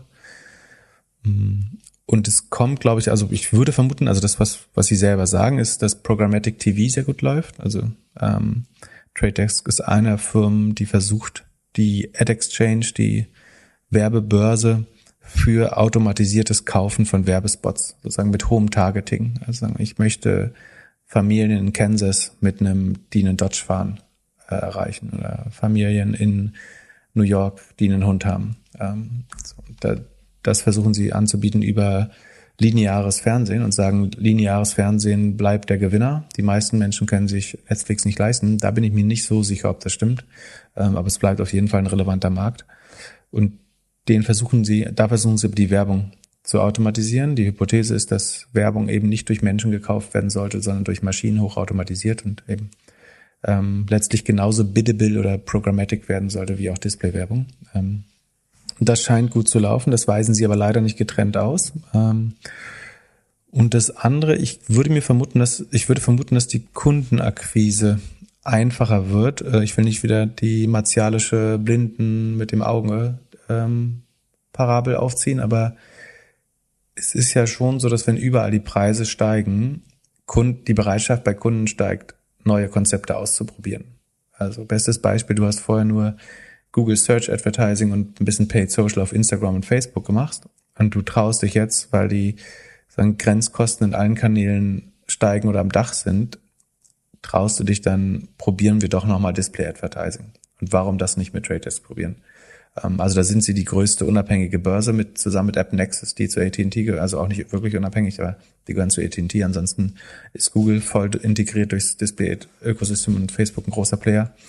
Aber von den Unabhängigen ist Trade Desk einer der größten und ich könnte mir vorstellen, dass sozusagen aus Mangel an Alternativen in der Werbewelt mehr und mehr Advertiser anfangen bei Trade Desk zu arbeiten und von denen behalten sie interessanterweise 95 Prozent. Also von den Piloten, die starten, bleiben 95 Prozent nach einem Jahr Kunde. Das ist eine gute Logo-Retention äh, eigentlich für so ein Modell. Die Frage ist, ist deswegen ein AdTech-Business oder eine Ad-Exchange jetzt 33 mal Umsatz und in dem Fall sind das nur 80, 80 mal KGV, äh, weil die EBIT-Marge so hoch ist. Aber ist das nicht trotzdem ein bisschen teuer, wenn das Wachstum von 100 auf 39 runtergegangen ist? Ich finde es für AdTech ein klein bisschen zu teuer, ehrlich gesagt. Ähm, vor allen Dingen bin ich aber überrascht, dass das äh, so gut funktioniert. Ich würde sagen, dass wenn es sich vorerst erstmal sehr robust gegen diese, gegen den Gegenwind, gegen die Headwinds gezeigt hat, dass ich dann davon ausgehen würde, dass sie das auch weiter schaffen. Ähm, das Q4 könnte aber interessant werden, weil das Q4 war letztes Jahr natürlich das Weihnachtsquartal, wo wir alle online geshoppt haben. Das könnte sehr schwer werden. Also der E-Commerce Tailwind, Rückenwind ist begrenzt im Q4 jetzt. Das wird viele äh, kalt treffen und damit auch die Werbeausgaben. Und wenn wir jetzt wieder über die Comparables reden, ist das Q4 im Vorjahr war die, der Höhepunkt der US-Wahl. Da gab es viel Political Spend, den sie sogar extra ausweisen, weil das äh, so, so Einmaleffekte sind. Das könnte das Ergebnis auch zusätzlich schlecht aussehen lassen, weil die Werbeausgaben für, für Wahlkampf gibt es natürlich nicht mehr. Das E-Commerce-Volumen ist deutlich runtergegangen. Deswegen könnte Q4 schwach werden. Und wenn man dort einsteigen möchte, weil man spannend findet, gibt sicherlich Gründe, das zu tun. Wie gesagt, bisschen teuer, aber ähm, dann würde ich vielleicht die Q4-Zahlen abwarten, um zu schauen, wie sich das entwickelt. Und Weil Q4 keine politischen Werbung mehr, weniger E-Commerce, weil man keine Produkte auf Lager hat, genau. schlechter Vergleich zum Vorjahr. Genau. Und genau. vielleicht hat man gemerkt, dass man da doch nicht so effizient Werbung fahren kann wie auf Google oder auf Facebook. Das glaube ich nicht, also die, die Kunden von Trade Desk sind gar nicht die Advertiser selber, sondern hauptsächlich die Mediaagenturen. Ähm, entweder ist, alles egal.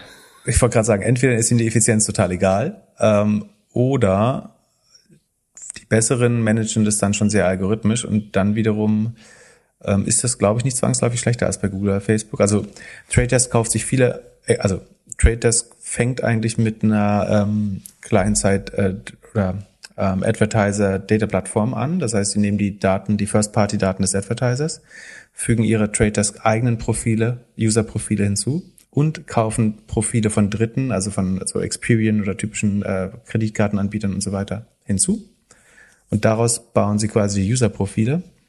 Ähm, Und damit sollte man selbst im Vergleich zu einem Facebook oder Google anständiges Targeting hinbekommen. Also ich äh, glaube, meine Angst, dass die Kunden wegrennen, ist weniger stark. Ich glaube eher, dass der Ad-Spend im E-Commerce ein bisschen begrenzt sein wird ähm, im Vergleich zum Vorjahr, aber nur weil es so extrem gut war. Der Hauptgrund sind die Comparables im Vorjahr äh, mit dem hohen Political Spend und dem hohen E-Commerce Spend letzten Jahres, wo, wo dieses Jahr doch ein bisschen offline äh, Business passieren wird. Und die Offline-Businesses werden dieses Jahr ums Überleben kämpfen. Wenn die das Weihnachtsgeschäft nicht gewinnen, können die zumachen. Das heißt, es wird wahrscheinlich hohe Discounts geben, ähm, wenn die Kunden ihnen nicht sowieso die Bude einrennen. Deswegen jetzt, jetzt um Q4 in E-Commerce zu investieren, ist schwer. Wenn man weiter überzeugt ist, dann vielleicht lieber jetzt diese Q4-Enttäuschung einmal abwarten und dann, ähm, wenn die, wenn sich Post-Covid, ich hoffe, dass wir äh, dann Post-Covid sind, äh, so ein bisschen konsolidiert hat, dann kann man vielleicht wieder einen guten Zeitpunkt zum Einstieg suchen. Eine andere Überraschungsfrage noch, ist mir gerade eingefallen. Findest du überhaupt die Strategie von Netflix gut, dass die jetzt so viele verschiedene Sachen machen, von den Games bis hin zu äh, den jetzt Mini-Clip-Videos für Kindern? Hm. Ich glaube, zu viel, sich zu viel Sachen auf den Teller zu nehmen, ist immer nicht gut, ehrlich gesagt.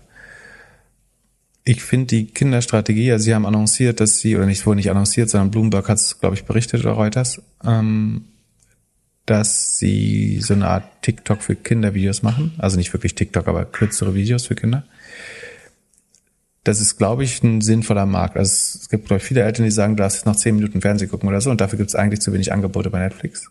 Und das dafür ein Angebot zu schaffen, äh, oder auch für Eltern, die ihre Kinder einfach auch mal anderthalb Stunden unbeaufsichtigt vor ein iPad setzen wollen, das ist gar nicht so doof, äh, das zu bauen, glaube ich. Und das Gaming Gaming sagt hier, jede Unternehmensberatung ist ein Markt mit einem riesen Rückenwind gerade. Das ist, wo unheimlich viel Wert geschaffen wird. Und da möchtest du dabei sein, wenn du deinen Investoren erzählen möchtest, wo die nächsten 100 Milliarden Market Cap winken. Dann ist es wahrscheinlich im, im Gaming. Das heißt, beides ist richtig, das beides gleichzeitig zu machen. Das kommt darauf an, wie, wie gut die Organisation bei Netflix das kann. Man würde ja auch meinen, dass das Kernprodukt auch sehr eingeschwungen ist. Also das ist ja so ein bisschen ausinnoviert auch, würde ich behaupten. Ich könnte mir gut vorstellen, dass sie nächstes Jahr ein Premium-Produkt nochmal rausbringen. Also irgendwie so, ein, so, eine Art Kino, in der man jede Woche einen Premium-Film sehen kann. Und das kostet halt einfach anstatt 10, 30 Dollar im Monat. Wir haben jede Woche einen. Kannst bestimmt auch mehr gucken, glaube ich. Ja, ähm, oder mehr, aber also einfach mehr Blockbuster ra raushauen. Ich finde contentmäßig jetzt auf allen Plattformen, ob Amazon, Disney Plus oder Netflix und was es sonst noch so gibt, ist halt, also ist alles voll, der Katalog ist voll, aber so wirklich, ja, Blockbuster finde ich, gibt's da eigentlich fast zu wenig. Mhm. Mhm ja, die, Frage ist, ob Netflix nicht irgendwann sozusagen eine Social-Komponente braucht. Weil es äh, gefühlt machen das 80 Prozent der Leute alleine oder nur mit ihrem Partner. Und ich glaube, wenn du dein Leben dann so einstellst, dann wirst du irgendwann sehr einsam. Das heißt, eigentlich brauchst du irgendwie Kinobesuche oder Social Viewing oder vielleicht eben doch Gaming. Du spielst ja mit mehr als zwei Leuten vielleicht oder mehr, mehr als einer Person. Hm. Und du glaubst, Netflix baut jetzt an ihrem Metaverse? Netflix Metaverse, glaube ich. Also ich meine, es wird ja jeder ein Metaverse bauen, aber Netflix vielleicht als letzter. Dazu haben sie auch, glaube ich, nicht die Entwicklerbasis, ehrlich gesagt, um das zu bauen. Und auch nicht die Financials, um das zu, mal schnell zu heiern. Ich behaupten. Also Netflix kann nicht mal schnell 10 Milliarden äh, ausgeben. Aber sie haben Inhalte. Das ist ja äh, auch ganz nützlich. Und die, und die Fähigkeit, Inhalte zu produzieren. Vielleicht wird, Netflix wird partnern mit einem Metaverse und wird der Kinosaal im Metaverse bestimmt und 3D-Kino anbieten im, im Metaverse und sich das Geld ein bisschen teilen mit den, mit den Metaverse-Betreibern. Ja, wir haben diese Woche, wir müssen nachher nochmal Twitter checken, aber diese Woche gab es noch überhaupt kein richtiges neues Metaverse-Announcement. Ja. Sei denn Roblox hat irgendwie was Spannendes erklärt. Ja, musst sich ja dazu Roblox, äußern wahrscheinlich. Aber ja, die haben auf jeden Fall Mörderzahlen abgeliefert. Die ist, sind auch um 30 Prozent nach oben gesaust. Wirklich? Ja, guck dir mal die Zahlen an. Lass das gleich mal machen. Äh, die Zahlen sind schon draußen seit ein paar Stunden, glaube ich. Okay, machen wir gleich. Dann Lemonade, die haben schlechte Zahlen rausgebracht. Der Markt hat reagiert, minus zehn Prozent und haben dann announced, dass sie Metro mal kaufen oder plus minus einen Tag vorher. Ähm, ja, ich bin jetzt, ich habe leider den Fehler gemacht und Lemonade-Aktien von einer Weile gekauft. Hätte ich mal sein lassen sollen.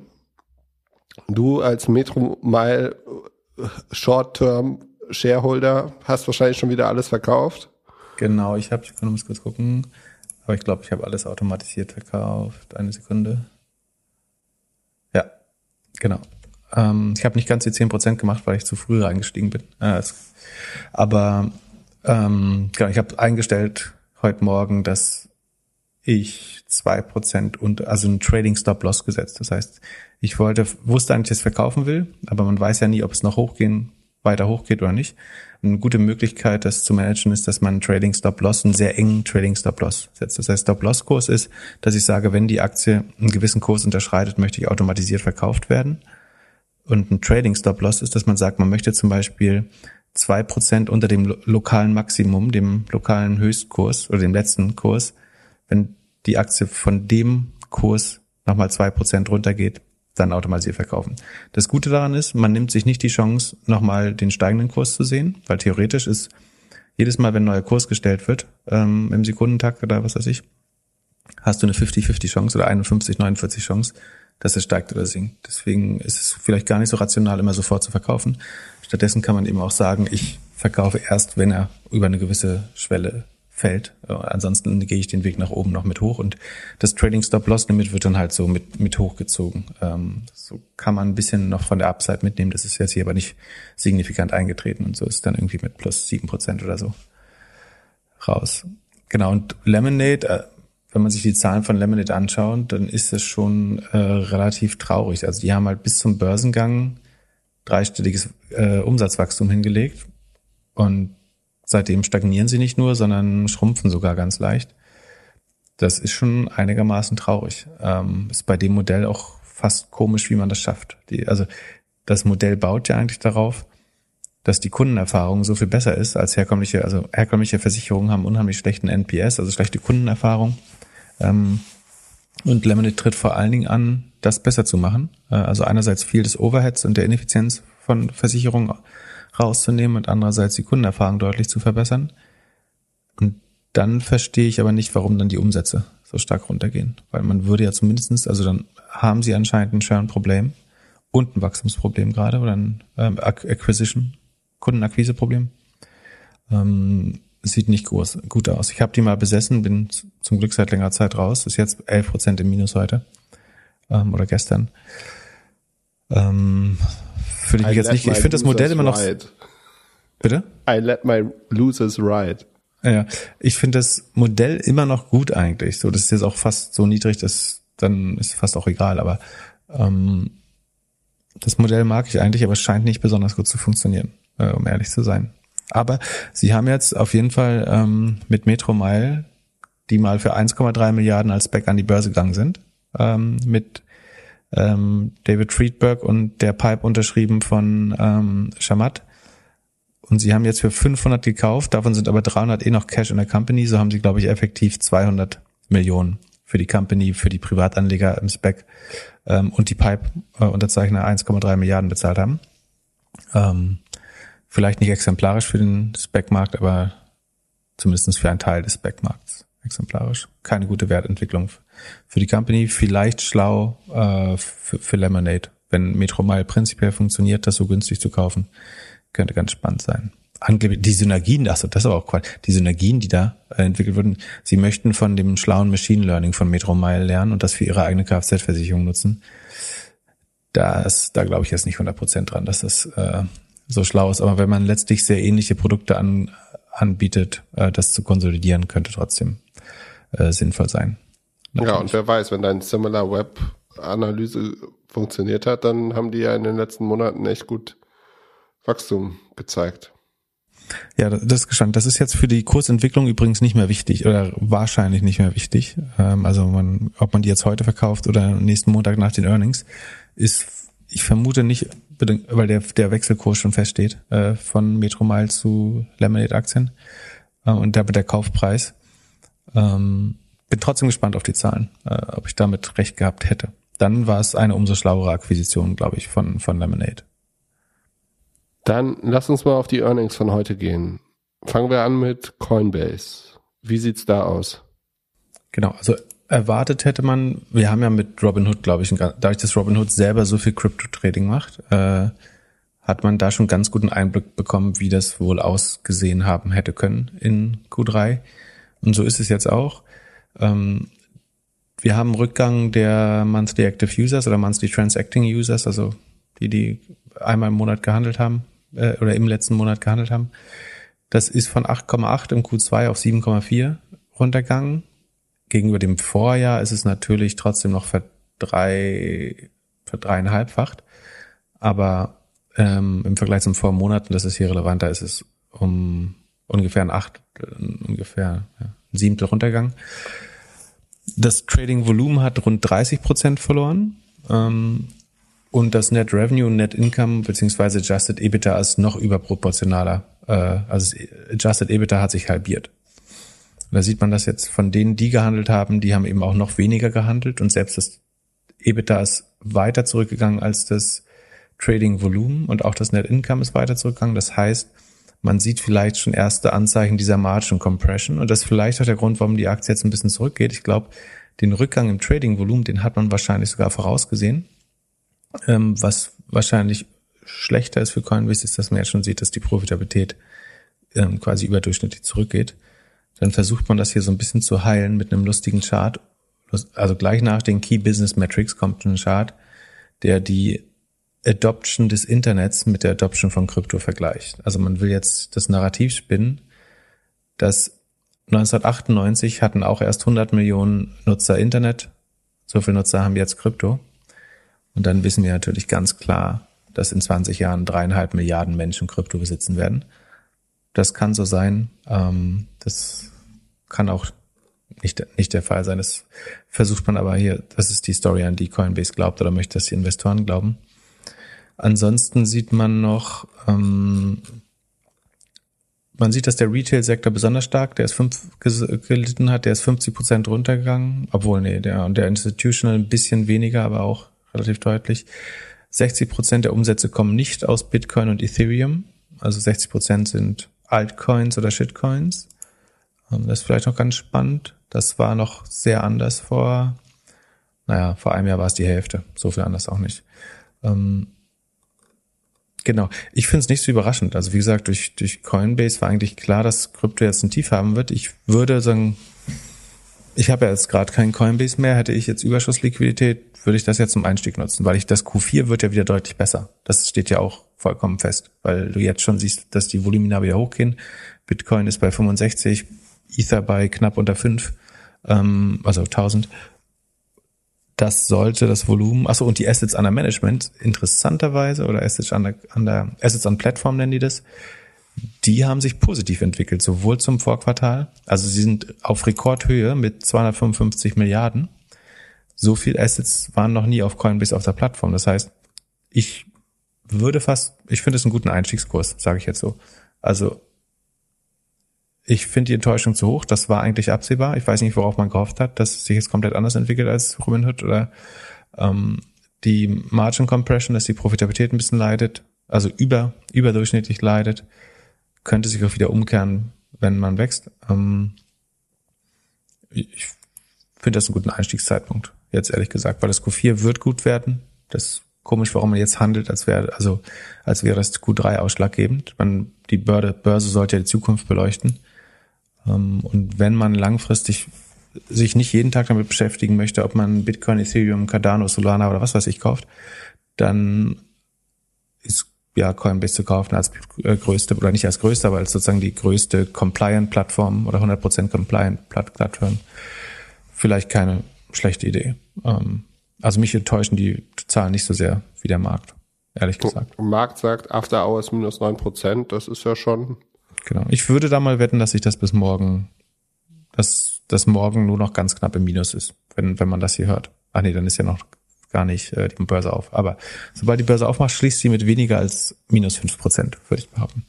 Und glaubst du an die ganze NFT-Geschichte, dass die, dass Coinbase jetzt an NFT arbeitet oder daran arbeitet, dass man über Coinbase dann NFTs kaufen kann und alles? Ist das so der nächste Growth Hack oder die nächste Growth Story von denen? Ja, ich glaube, es ist gar nicht so ausschlaggebend, ob es jetzt NFT ist. Also äh, NFT ist spannend, weil es der einzige, äh, einzige bisherige Mass Adoption, oder ist ja noch nicht mehr Mass Adoption, aber mit wirklich signifikanter Adoption uh, Use Case für die Blockchain zu sein scheint. Also alles andere ist ja, sind ja irgendwie sehr nischiges Cases. Ähm, wichtiger finde ich, dass Coinbase strategisch daran arbeitet, ein Ökosystem zu bauen, was, ob es jetzt NFTs sind oder nochmal ein ganz anderes Konzept, dass sie eine ho hohe Wahrscheinlichkeit haben, einen der Player auf ihrer Plattform äh, zu haben äh, oder da selber investiert zu sein. Die haben ja auch einen Venture Fund im, im Crypto-Space. Ähm, das ist, glaube ich, schlau, dass sie das Flywheel für einen eigenen Success. Ich glaube, das hatten wir beim letzten Mal auch so ein bisschen oder beim Börsengang oder beim letzten Mal besprochen, dass sie eigentlich ihre, die Chancen, dass Krypto eben bei der Adoption so weiterläuft wie das Internet, die erhöhen sie signifikant, indem sie einerseits ein sicheres, vertrauenswürdiges Ökosystem bauen oder einen Marktplatz, äh, auf dem der Durchschnittsmensch äh, vertrauensvoll handeln kann und indem sie ähm, dieses ähm, Decentralized Finance Universum aufbauen. Und ich würde das so offen wie möglich machen. Äh, du, du kannst verschiedenen Modellen, wenn du sie selber prüfst, sozusagen dein Trust verleihen. Das hilft bei der Adoption oder bei der Anerkennung durch Nutzer. Ähm, und gleichzeitig, wenn irgendwas davon funktioniert und du zufällig damit ähm, Benzin gegossen hast auf den nächsten Riesen-Use-Case von Krypto oder von Blockchain, dann ist das ein sehr schlaues Investment, weil da wird in unmittelbar äh, immer Coinbase mit profitieren von. Von daher finde ich die Strategie richtig. NFT ist ein Beispiel dafür. Ich weiß nicht, ob es das jetzt schon das erste Erfolgsmodell sein wird. Aber es ist, steht exemplarisch für, was sie, glaube ich, versuchen. Und ich meine, die haben jetzt NFTs nicht erfunden, aber das weiter zu fördern und anzuheizen, ist das Schlauste, was sie machen können. Und ich glaube, Ethereum entwickelt sich auch gerade deutlich besser als Bitcoin und würde ich jetzt wieder einen Krypto-Pool aufbauen, dann würde ich wahrscheinlich ähm, Ethereum und Bitcoin mindestens gleich gewichten, eher noch mit der Tendenz zu Ethereum mehr. Ja, willst du wetten, Ether, wird schneller 10.000 sein als Bitcoin 100.000? Das finde ich fast ein bisschen langweilig. Ich würde fast wetten, dass Ether 100.000 überschreitet, bevor Bitcoin 100.000 überschreitet. Obwohl, das ist schon sehr schwer. Boah, da, äh, welcher aber ist nicht unmöglich. Das passiert in den nächsten zwei Jahren. Wenn es passiert. Ja, oder wenn ich auch nicht, ist ja, ähm, ja ich traue Bitcoin höhere Wachstumsraten zu, ehrlich gesagt. Ether. Ethereum. Äh, Ethereum, genau. Ja. Äh, du hörst Hast du Ethereum? Wie, du hörst dich an wie ein 10x-Investor. Hast du Ethereum? Das ignoriere ich einfach. Nee. Ich, ich guck mir das von der Seite an. Dann äh, jetzt äh, nächste äh, nächste Aktie. Äh, da musst du mir erklären, da äh, schaue ich gerade, Palantir minus neun Prozent, die scheinen vor Closing. Äh, genau, die haben äh, der frühe Fusch, nee, wie heißt das? Der frühe Wurm? Nee, der frühe Vogel. Die haben vor dem Market Opening schon äh, reported. Wer länger zuhört, weiß bestimmt, dass ich immer ein bisschen skeptisch bin bei Palantir. Ähm, genau, du hast am Anfang, glaube ich, gesagt, dass du glaubst, die Aktie wird nicht über 10 gehen. Jetzt Während sie ist jetzt bei 24. 24. Ja. Genau, also. Am Ende ist es doch eigentlich eine Beratungsfirma, die als SaaS-Firma gehandelt wird. Ja, da gibt's ein, einige Narrative um ähm, Palantir. Manche sagen, das ist die größte Softwarefirma der Welt oder will's werden. Manche sagen, das ist eine General AI. Ähm, manche sagen, das ist die super Insights-Plattform für Unternehmen. Ich bin eher auf, auf, auf deiner Seite. Also ich glaube, das ist ein Accenture mit ein bisschen proprietärer Machine Learning äh, Software. Ähm, die genau.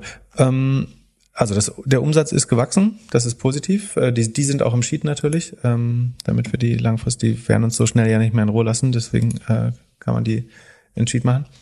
Umsatz ist um 35,5 Prozent ge gewachsen. Der Gross Profit hat sich auch leicht verbessert wieder, ist zurückgekehrt zu fast 78 Prozent. Das ist auch positiv. Ähm, die Marketing, also die OPEX sind immerhin, Sekunde, genauso hoch wie der, also sie machen so viel Kosten wie Umsatz.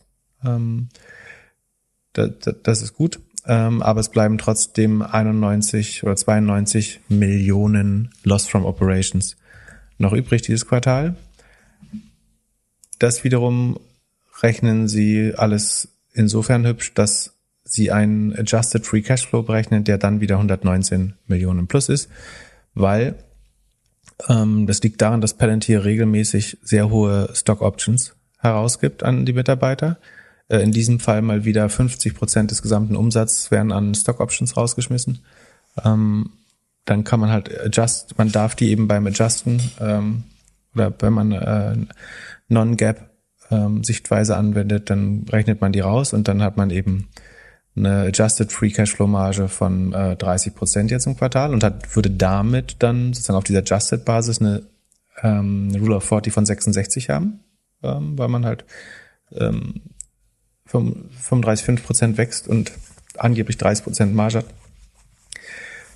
Das ist nicht ganz untypisch, dass man diese Stock Options rausrechnet aus den Earnings, gerade wenn die äh, bei einem IPO zum Beispiel besonders äh, einschlagen. Ne? Da ist oft so, dass dann äh, Mitarbeiter dann ein Liquidation-Event haben oder Accelerated Vesting, das getriggert wird durch das IPO und das dann einmalig, wenn es einmal Effekte sind, diese ESOPs, dann ist das okay. Das Ding ist, dass Palantir letztes Jahr mehr mehr ESOPs ausgegeben hat, als sie Umsatz haben, dass sie dieses Jahr immer noch oder dieses Quartal immer noch 50 Prozent des Umsatzes als ESOPs raushauen ähm, und es fast so wirkt, als müssten sie den Mitarbeitern ähm, jeweils die Hälfte des Umsatzes sozusagen äh, als ESOPs hinten reinstecken, äh, damit sie da bleiben oder weiter arbeiten. Und wenn das sozusagen so ein Usus wird, dann finde ich, die Sichtweise, dass man immer adjusted für die äh, ESOPs nicht. Also irgendwann müssen sie dann halt mal aufhören, äh, ESOPs zu bezahlen. Ansonsten, wenn das Teil des Geschäftsmodells wird, ähm, irgendwie die, die Hälfte der Personalausgaben oder die Hälfte des Umsatzes rauszuhauen als ESOPs, dann wird es schwer, die, die Company zu modellieren, äh, ohne, ohne, also wenn man da weiter adjusted.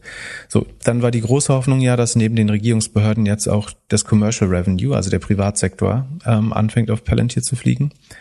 Da hat sich der Revenue Growth über die letzten, was sind das, vier Quartale von vier auf 19 auf 28, jetzt 37 Prozent erhöht. Also das Privatkundengeschäft wächst jetzt genauso schnell wie das Gesamtgeschäft endlich. Ähm, ich vermute immer noch, dass die Privatkunden, die schnell wachsen, also große Startups und Grown-ups, ähm, dass die nicht typischerweise auf Palantir zugreifen würden, sondern sich selber einen Machine Learning Stack zusammenbauen. Ähm, man muss bedenken dabei, also wir sehen, ich finde nirgendwo den Split, wir sehen die Anzahl der Kunden. Es gibt ähm, 34 neue Kunden. Ähm, das ist eine Steigerung von 46 Prozent äh, bei den Commercial Customers. Man sieht die Prozentualsteigerung, aber man sieht nicht tatsächlich den um Gesamtumsatz der des Privatsektors. Also es wird weiterhin nicht, oder ich übersehe was, aber es wird weiterhin, glaube ich, nicht ausgewiesen, wie der private Sektor performt oder wie viel Prozent das einnimmt. Und die, das Problem ist ja, dass Palantir ja, das hatten wir mal besprochen in den letzten Folgen, ähm, immer wieder diese Liaisons mit Startups eingeht, wo sie in den Spec oder in den Pipe des Specs investieren und dann sich die zwei- bis dreifache Summe ihres Investments über langlaufende Service Obligations oder einfach Verträge ähm, zurückholen und sich somit eigentlich für ihr Investment, also sie können, sie haben relativ günstigen Zugang zu Geld, weil sie irgendwie einen, auch ein 32er, äh, lass mich nicht lügen, was haben die für ein Multiple? Oh Gott, 38er Sales Multiple haben. Das heißt, sie können sich auf ihrem Umsatz basierend sehr günstig Geld am Kapitalmarkt beschaffen könnten das immer wieder nutzen, um in irgendwelche Firmen zu investieren und die dann dazu zu verpflichten, die Software zu kaufen. Das ist ein Flywheel, was du relativ lange machen kannst und Commercial Growth so erzeugen. Ich finde es von der Governance schon sehr äh, anrüchig, ein bisschen, ehrlich gesagt. Ähm, weil es mir nicht so scheint, als wenn die Firmen, wenn man sich anschaut, in welche, wie gesagt, das haben wir in einer letzten Folgen, nicht einer letzten, aber die letzten, wo wir Palantir erwähnt haben, mal ausführlicher besprochen. Das klingt für mich alles nicht wie Firmen, die jetzt ganz dringend die Unterstützung äh, von Palantir Foundry brauchen. Ähm, vielleicht erklärt uns ja mal jemand bei Lilium, wo konkret Palantir da hilft oder was die besser können als ihr, ihr eigenes Team. Ähm, und sind irgendwie Dutzend andere, andere Firmen noch, wo sie in den Pipe gegangen sind und vermutlich oder vermeintlich ähm, auch Umsatz eingekauft haben damit. Ähm, von, aber sozusagen mit, mit dieser Zusatzinformation würde ich jetzt das Commercial-Wachstum ähm, zumindest konnotieren, um das so ein bisschen in äh, Frage zu stellen. Insgesamt hat sich das Wachstum verlangsamt. Wir sind jetzt auf 35,5 runter, also 35,5 Prozent. Zuvor waren es äh, zweimal 49 Prozent in den Vorquartalen. Das heißt, das ist jetzt nicht so super. Äh, der Ausblick, den sie gegeben hat, würde heißen, dass das noch weiter runtergeht auf 30 Prozent. Das ist der Grund, warum die Aktie jetzt wahrscheinlich auf 9 Prozent im Minus ist. Ähm, dass sie irgendwann mal Geld verdienen werden oder positiven Cashflow haben, da bin ich mir relativ sicher inzwischen. Also, dass das jetzt nicht gegen die Wand fährt komplett. Dass das eine echte Wachstumscompany wird, die langfristig schneller 20 Prozent wächst, da bin ich mir weit, äh, ganz und gar nicht ähm, so sicher. Aber sie haben genug Geld, daran weiter äh, zu arbeiten. Und man sieht nicht, es gibt ja einen großen deutschen Fonds, der da äh, signifikant investiert ist und äh, der, leidet auch gerade ein bisschen unter der Performance, logischerweise. Und dann das Highlight des Tages. Wir haben auch schon mal drüber gesprochen. Roblox. Eigentlich könnte man sagen, das schon bestehende Metaverse. Ich kann es kaum glauben. Hier steht plus 42 Prozent. Ja. Was ähm, haben die denn released heute? Also, was ist da? Hat jetzt jeder verstanden, dass das, also, dass Roblox schon das Metaverse gebaut hat, von dem Mark Zuckerberg noch träumt? Oder, oder haben die Zahlen abgeliefert, die krasser sind als alles, was man sich jemals hätte wünschen können? Roblox ist, und das ist wahrscheinlich überraschend, weiterhin dreistellig gewachsen, äh, mit 102 Prozent beim Revenue. Das ist ganz ordentlich auf 509 Millionen im Quartal, also zwei Milliarden äh, Runrate annualisiert. Das, der Cashflow ist, also die verkaufen ja so diese Credits so ein bisschen upfront, deswegen ist der Cashflow ähm, bei 180 Millionen. Ähm, die Daily Users haben sich um 31 Prozent gesteigert. Also sie arbeiten am, also sie haben Userwachstum und Verbesserung der Monetarisierung. Das Engagement, das messen sie als Hours Engaged, ist um 28 Prozent hochgegangen. Ähm, und der Booking Value äh, anscheinend auch. Sekunde, gucke ich kurz nochmal. Also es sind schon sehr, sehr gute Zahlen. Cost of Revenue ist langsamer gewachsen. Ähm, Personalkosten sind langsam gewachsen. Ähm, die, also die, der Operating Leverage entsteht sehr gut. Das heißt, der Umsatz wächst, wächst schneller als äh, die Kosten. Ähm, die Verluste werden pro forma noch ausgeweitet, aber der Cashflow ist wie gesagt schon längst positiv, weil man das Geld lange einsammelt, bevor es auf der, also wenn, wenn die Kinder ihre Coins oder wie heißen die Robux äh, kaufen, dann collect oder sammelt man das Geld schon ein, also man hat Cash auf der Bank, aber man darf dieses Revenue erst realisieren oder materialisieren, sobald die es auch auf der Plattform ausgegeben wird oder sogar ausgezahlt wird von der Plattform. Und deswegen laufen die Ergebnisse so ein bisschen den Bookings oder den äh, dem Cashflow hinterher. Also ich würde mir fast eher den Cashflow anschauen als als das Revenue äh, bei dem Geschäftsmodell. Und das sieht, wobei die Bookings ein ganz klein bisschen runtergehen, sogar im Q3. Also die Bookings stagnieren schon, ja, und siehst du, und das ist, warum geht es dann 40 Prozent hoch? Haben die Leute nicht zu Ende geguckt? Da würde ich auch vielleicht sagen, das äh, wird sich noch mal ein bisschen korrigieren. Also es sieht ganz vieles gut, gut aus daran. Aber weil es genauso ist, wie ich eben gesagt habe, sind die Bookings oder der Cashflow eigentlich ein vorlaufender Indikator. Ich gucke jetzt nochmal wieder und der ist adjusted, der das Net Cash provided by Operating Activities, das ist der Operational Cashflow. Der stagniert, geht ganz leicht runter sogar. Hm, das könnte, jetzt müssen wir aufpassen, dass wir das Wort nicht übergebrauchen, aber das könnte Peak Roblox sein, obwohl ich äh, schon noch an Roblox glaube. Aber ich glaube, die konsolidieren jetzt einmal kurz ihren, ihren Corona-Peak und können von dort aus dann weiter wachsen, nehme ich an. Ähm, aber das Vorquartal war, man muss sagen, das Q3 2020, das war das Hyperwachstumsquartal von, von Roblox. Und das zu schlagen ist einfach unheimlich schwer. Und ähm, ich glaube, ganz wichtig ist da wirklich sich das Net Cash Provided by Operating Activities nennen die das oder einfach den äh, Operating Cashflow anzuschauen oder die Bookings als stellvertretend für das Geschäft, weil die Einzahlungen sind eigentlich wichtiger, als wann das Revenue realisiert wird auf der Plattform, behaupte ich. Und das sieht dann schon ein bisschen langweilig. Ich gucke jetzt nochmal, wie sich der Kurs weiterentwickelt hat. Ähm, ich glaube nicht, dass die bei 40 Prozent bleiben. Hey, sind jetzt fast 63 Milliarden wert. Meinst du nicht, dass Mark jetzt die in den nächsten Monaten kaufen wird? Ja, das Geld hätte er. Ähm, Weil die sind doch eigentlich genau das, was er präsentiert hat. Mehr oder minder. Ist nah dran oder man kann das darauf aufbauen, das stimmt. Schon. Und sie haben die jungen, jungen Kunden, von denen er jeden Tag träumt. Auch sehr guter Hinweis, richtig, vollkommen richtig. Ich gucke noch mal ganz kurz auf die Bookings. Das ist schon ah, kompliziert. Ich bin nicht, finde nicht, die sollten 40 Prozent steigen gerade. Ich, ich gucke mal auf die Bewertung. Vielleicht würde ich sagen, ist das sogar ein, also ich würde da, nee, dagegen wetten darf man eigentlich nicht, aber ähm, 32 mal Sales. Na, das finde ich unverschämt teuer bei dem, weil das Modell dahinter so gut ist. Ich bin ein bisschen und ich würde mir das von der Seite, ich mag das Unternehmen total, die haben sehr gut exekutiert bisher. Und viele Zahlen sehen so aus, als wenn sie nur steigen könnten.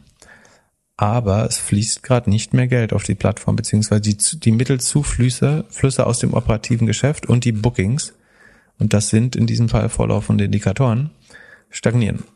Ich würde behaupten, die sind bei den nächsten Earnings günstiger. Aber ich kann mich gut irren, weil der Markt denkt ja plus 42 Prozent. Wie sieht's bei DoorDash aus? Sieht man bei denen schon, dass die Leute wieder mehr ins Restaurant gehen und weniger bestellen? Mhm. Guck, gucken wir mal rein in die aktuelle Präsentation neuen Zahlen. Da werben sie erstmal mit der Retention von Volt. Das ist ja auch lustig. Ist DoorDash investiert in Volt? Guck mal bitte. Ähm, also die nehmen Volt als Beispiel für gute Retention durch Consumer Obsession in ihrem Investor-Präsentation. Ist ja auch ein bisschen weird. Ähm, genau, so dann schauen wir mal in die Zahlen. Im November 2021 wurde announced, dass Volt mit DoorDash merged. Haben wir verpasst. November was? November 2021. Ah, habe ich gar nicht mitbekommen. Ich auch nicht. Da du sogar einen Fonds investiert, äh, wo ich mittelbar drin bin. Ähm, ja, gut für them, hoffe ich. Ähm, dann macht es auch Sinn, dass sie das äh, reporten. So, jetzt gucken wir mal, was im Westerleiter drin steht. Also Glückler sagt, äh, die Leute gehen bestellen nicht mehr, ja.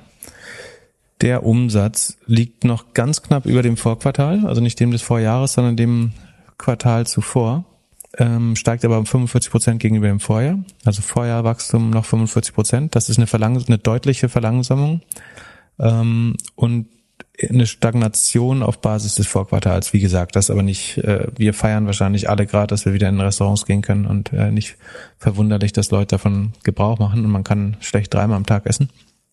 Der Gross Profit bleibt relativ stabil, steigt sogar ein bisschen. Contribution Profit sieht gut aus verlieren natürlich weiter Geld. Adjusted EBITDA ist positiv, sagen sie ähm, ganz knapp. Ähm, auch super schwer, das jetzt ähm, zu bewerten aufgrund der Zahlen. Also das Gute ist, ich würde sagen, es ist weniger eingebrochen, als man befürchtet hätte, also als ich befürchtet hätte. Die Profitabilität ist sehr gut geblieben. Das hätte anders aussehen können, wenn man zu viel versucht hätte, trotzdem Gas zu geben. Und ich würde vermuten, dass die Zahlen unentschieden bis leicht positiv sind. Oder die, äh, hast du mal geschaut, wieder, wo der Kurs steht? Ja, leicht positiv, plus fünf Prozent. Ja, ja, genau. Das ist auch die Range. Ähm, ja, es sieht gut. Also auch die müssen jetzt erstmal wieder ähm, die Basis finden. Was ist die Post-Covid-Basis und wie kann man von da wachsen? Ich finde es fände es sehr, sehr schwer, alle diese E-Commerce oder Covid-affektierten äh, Modelle ähm, jetzt anzufassen, ehrlich gesagt, weil es wirklich schwer ist, ja, sich da zu entscheiden, ob man das gut findet oder nicht. Ähm, weil so dieses Hyperwachstum, die waren ja mal vor, vor, vor einem Jahr, haben die sich fast vervierfacht äh, beim Umsatz. Das ist natürlich vorbei ähm, und deswegen sinkt das Wachstum mal weiter. Ob die aber wirklich über die Kuppe rüber sind, auch äh, wie es scheinbar zum Beispiel so ein HelloFresh oder so ist, das ist äh, die Frage und wie man von da wieder in, in Wachstumsmodus reinkommt. Ähm, also wer, wer mutig ist, kann das finanzieren und äh, da investieren. Ich finde, man muss das Risiko nicht eingehen, sondern kann lieber abwarten, wer da wieder gut in den Wachstumsmodus reinkommt, dann lieber ein bisschen später teurer einsteigen, als jetzt die Wetten darauf zu machen, ob DoorDash ein Covid-Business ist oder äh, ob das auch so super funktionieren würde. Ähm, von der Customer Experience ist es, glaube ich, wirklich so, also ähm, sowohl Volt als auch DoorDash werden von den Kunden einigermaßen geliebt, von den Restaurants weniger, nach meinem Verständnis, aber ja. Und William hat uns gefragt, wie du es immer schaffst, so schnell die Quartalszahlen bereit zu haben. Wie machst du das? Gehst du auf die Webseiten? Hast du irgendwie, Google. holst Google. du das auf Bloomberg oder? So, so, wie jeder gute Berater, ich bin Profi-Googler. Nee, ähm, also jetzt, also jetzt gerade, wenn wir es live machen, dann, dann gucke ich, also auf den Investor, also man googelt einfach irgendwie DoorDash Earnings oder DoorDash Investor Relations, dann kommt man auf deren eigene Webseite, wo das publiziert werden muss und da kann man das dann nachlesen. Ansonsten mit Zeitverzug ist es dann auch auf Yahoo, auf äh, OnVista, äh, Käufin, was es da so alles gibt. Ähm, genau, das also entweder von der Firma selbst oder von den üblich, üblichen Finanzportalen. Da muss man so ein bisschen Gefühl dazu für, äh, entwickeln, weil man den Zahlen vertrauen muss. Ähm, äh, darf. Bei US-Aktien ist es in der Regel relativ einfach. Also da ist Yahoo Finance eigentlich eine super Quelle, die fast alle Informationen, die man hat, äh, die man aber auch hat. Und genau, die, die wichtigsten Teile, die Aktien, die wir regelmäßig besprechen, äh, sind ja in unserem Sheet auch drin. Sonst da ist das dann immer relativ umgehend äh, auch drin, sobald wir selber uns die Earnings anschauen. Das ist auch schon das äh, ganze Geheimnis eigentlich. Und nun einer deiner Lieblinge, Plug Power, haben auch so. reportet. Hast du, hast du da nochmal, konntest du dir da widerstehen, jetzt keinen Short zu machen oder? Ähm, ich Short, ehrlich gesagt. Ich glaube, ich habe gerade gar keinen Short mehr im Portfolio. Äh, ich habe, das sind die, die ich äh, unter anderem auch, weil sie Verluste aufgefahren haben, dann zuerst verkauft habe, um die Steuern zu realisieren, äh, was ja so sinnvoll erscheint. Und deswegen gibt's gerade keine äh, Short-Position bei mir. Ähm, dann gucken wir auch Park Power, was, was die, da, da sind die Earnings ja immer eine große Überraschung, ähm, weil die schaffen ja die großen Wunder von negativem Revenue und so weiter gespannt, harren wieder Dinge. Also der Umsatz ist 116 Millionen ähm, aus Fuel Cells. Dann rechnen wir noch den Serviceumsatz und das äh, verkauft, den verkauften Strom und den verkauften Wasserstoff hinzu und das andere. Und dann kommen wir auf ein moderates Wachstum von 35 Prozent. Das ist natürlich vollkommen angemessen in dem Sales Multiple von wahrscheinlich auch 30. Hm, gibt nicht mal ein Sales Multiple. Market Cap ist 22. Ja, es müsste 40 sein sogar. Okay, also äh, ordentlich teuer dafür, dass sie nur mit 35 Prozent wachsen. Dann gucken wir uns mal die Kosten an. Äh, neben dem negativen Umsatz war ein anderes Kunststück, was sie äh, vollbracht haben, mit dem Verkauf von Wasserstoff und äh, Strom Geld zu verlieren, also sozusagen den teurer einzukaufen selber, als sie ihn verkaufen. Das kann man als Firma auch nicht allzu lange machen in der Regel. So. Ah, das haben wir dieses Jahr wieder. Also, also Strom eingekauft, Power Purchase Agreements haben sie für 31 Millionen ähm, verkauft haben sie für, für 9 Millionen. Ähm, und Fuel, also Brennstoff, haben sie für, 29, für 28 Millionen eingekauft und für 11,5 verkauft. Hm. Da könntest du auch noch arbeiten, glaube ich. Wahnsinn. Ähm, Entschuldigung. ähm, so, dann gucken wir uns noch, auch OPEX kommt dann auch noch dazu. Also äh, da wird, das war das war jetzt nur das Handelsgeschäft sozusagen, da wird schon Geld verloren. Ähm, aber mit dem Verkauf ihrer Fuel Cell Systems haben sie immer ein bisschen Geld gemacht. Ähm, das reicht aber längst nicht, um die Verluste aus dem Energiehandel und dem äh, den operativen Kosten zu kompensieren. So, gucken wir ganz kurz, wie hoch die sind. Äh, da fehlt noch was. Change in Fair Value of Content. Das ist ein neuer Punkt, den hatten wir vorher nicht. Ähm, das klingt so, als wenn sie irgendwas unter Operating Expenses Dinge abschreiben. Also es das heißt Change in Fair Value of Contingent Consideration. Contingent Consideration. Hm, also man vermutet also ein, dass sich der Wert irgendwelcher Kontingentansprüche verändert hat und schreibt das unter die Operating Expenses. Also es geht negativ ins Ergebnis ein und daraufhin entsteht ein Operating Loss von ungefähr 100 Millionen Dollar bei Umsätzen von 115 Millionen Dollar. Also ist genauso ein Schrotthaufen wie schon immer die Firma, glaube ich. Ähm, es zeigt sich nur mehr. Ähm, das ist die Summe aus dem und dem. Ja, ich würde vermuten, die Aktie müsste zweistellig runtergegangen sein, aber bei Plug Power weiß man nie. Einstellig, minus fünf Prozent. Na, immerhin. Ähm, ja, verstehe ich nicht, warum man das kauft.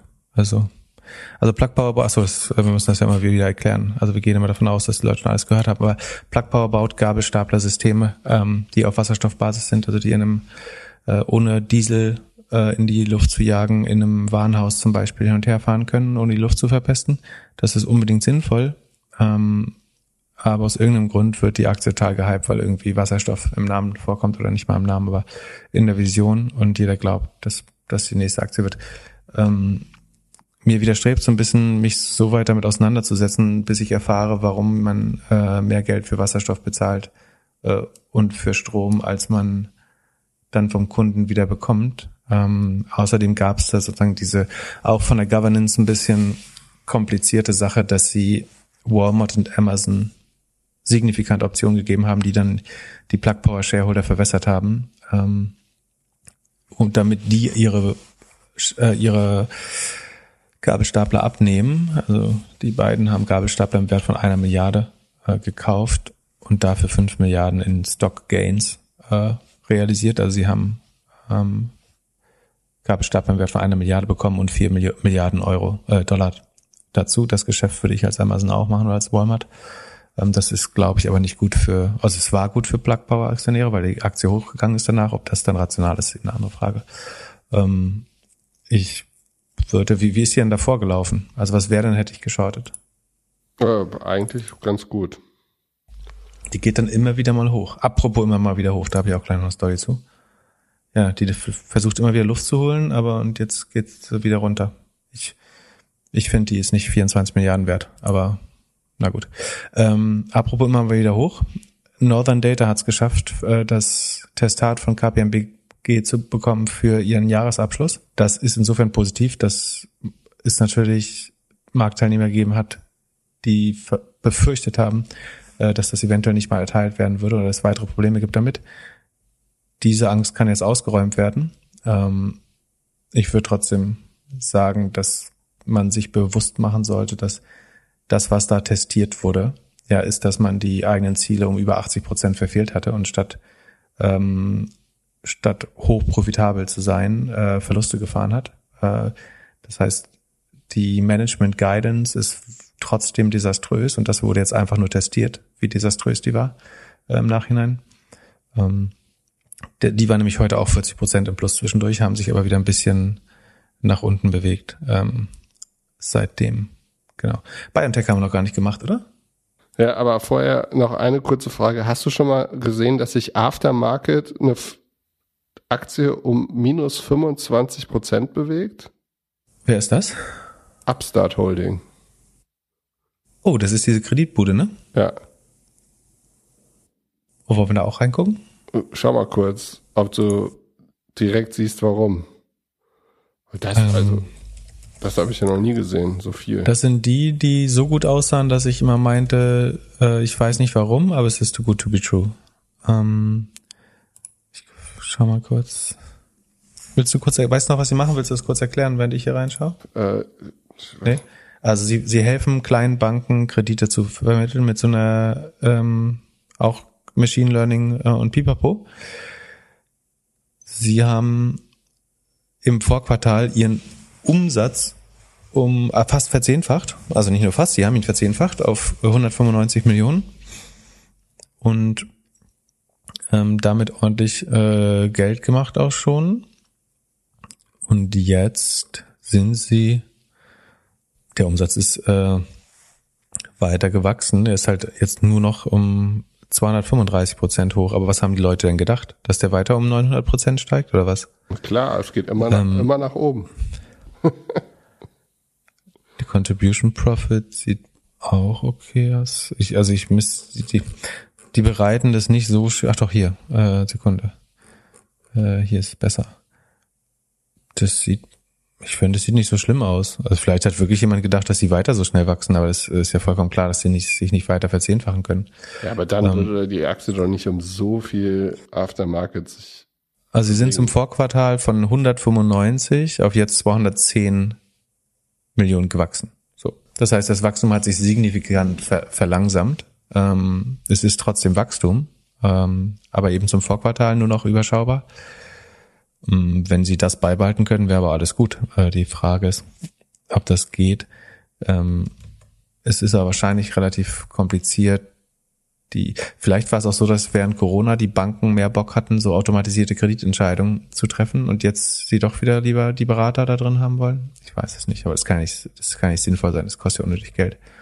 Ähm, ja, also äh, die, die schnelle Antwort ist, das Wachstum ist einfach runtergekommen. Sie wachsen immerhin aber noch. Ähm, dass das jetzt minus 25 Prozent ist, finde ich dann fast wieder ein bisschen übertrieben. Aber das könnte sich vielleicht auch noch ein bisschen niedriger einpendeln wieder.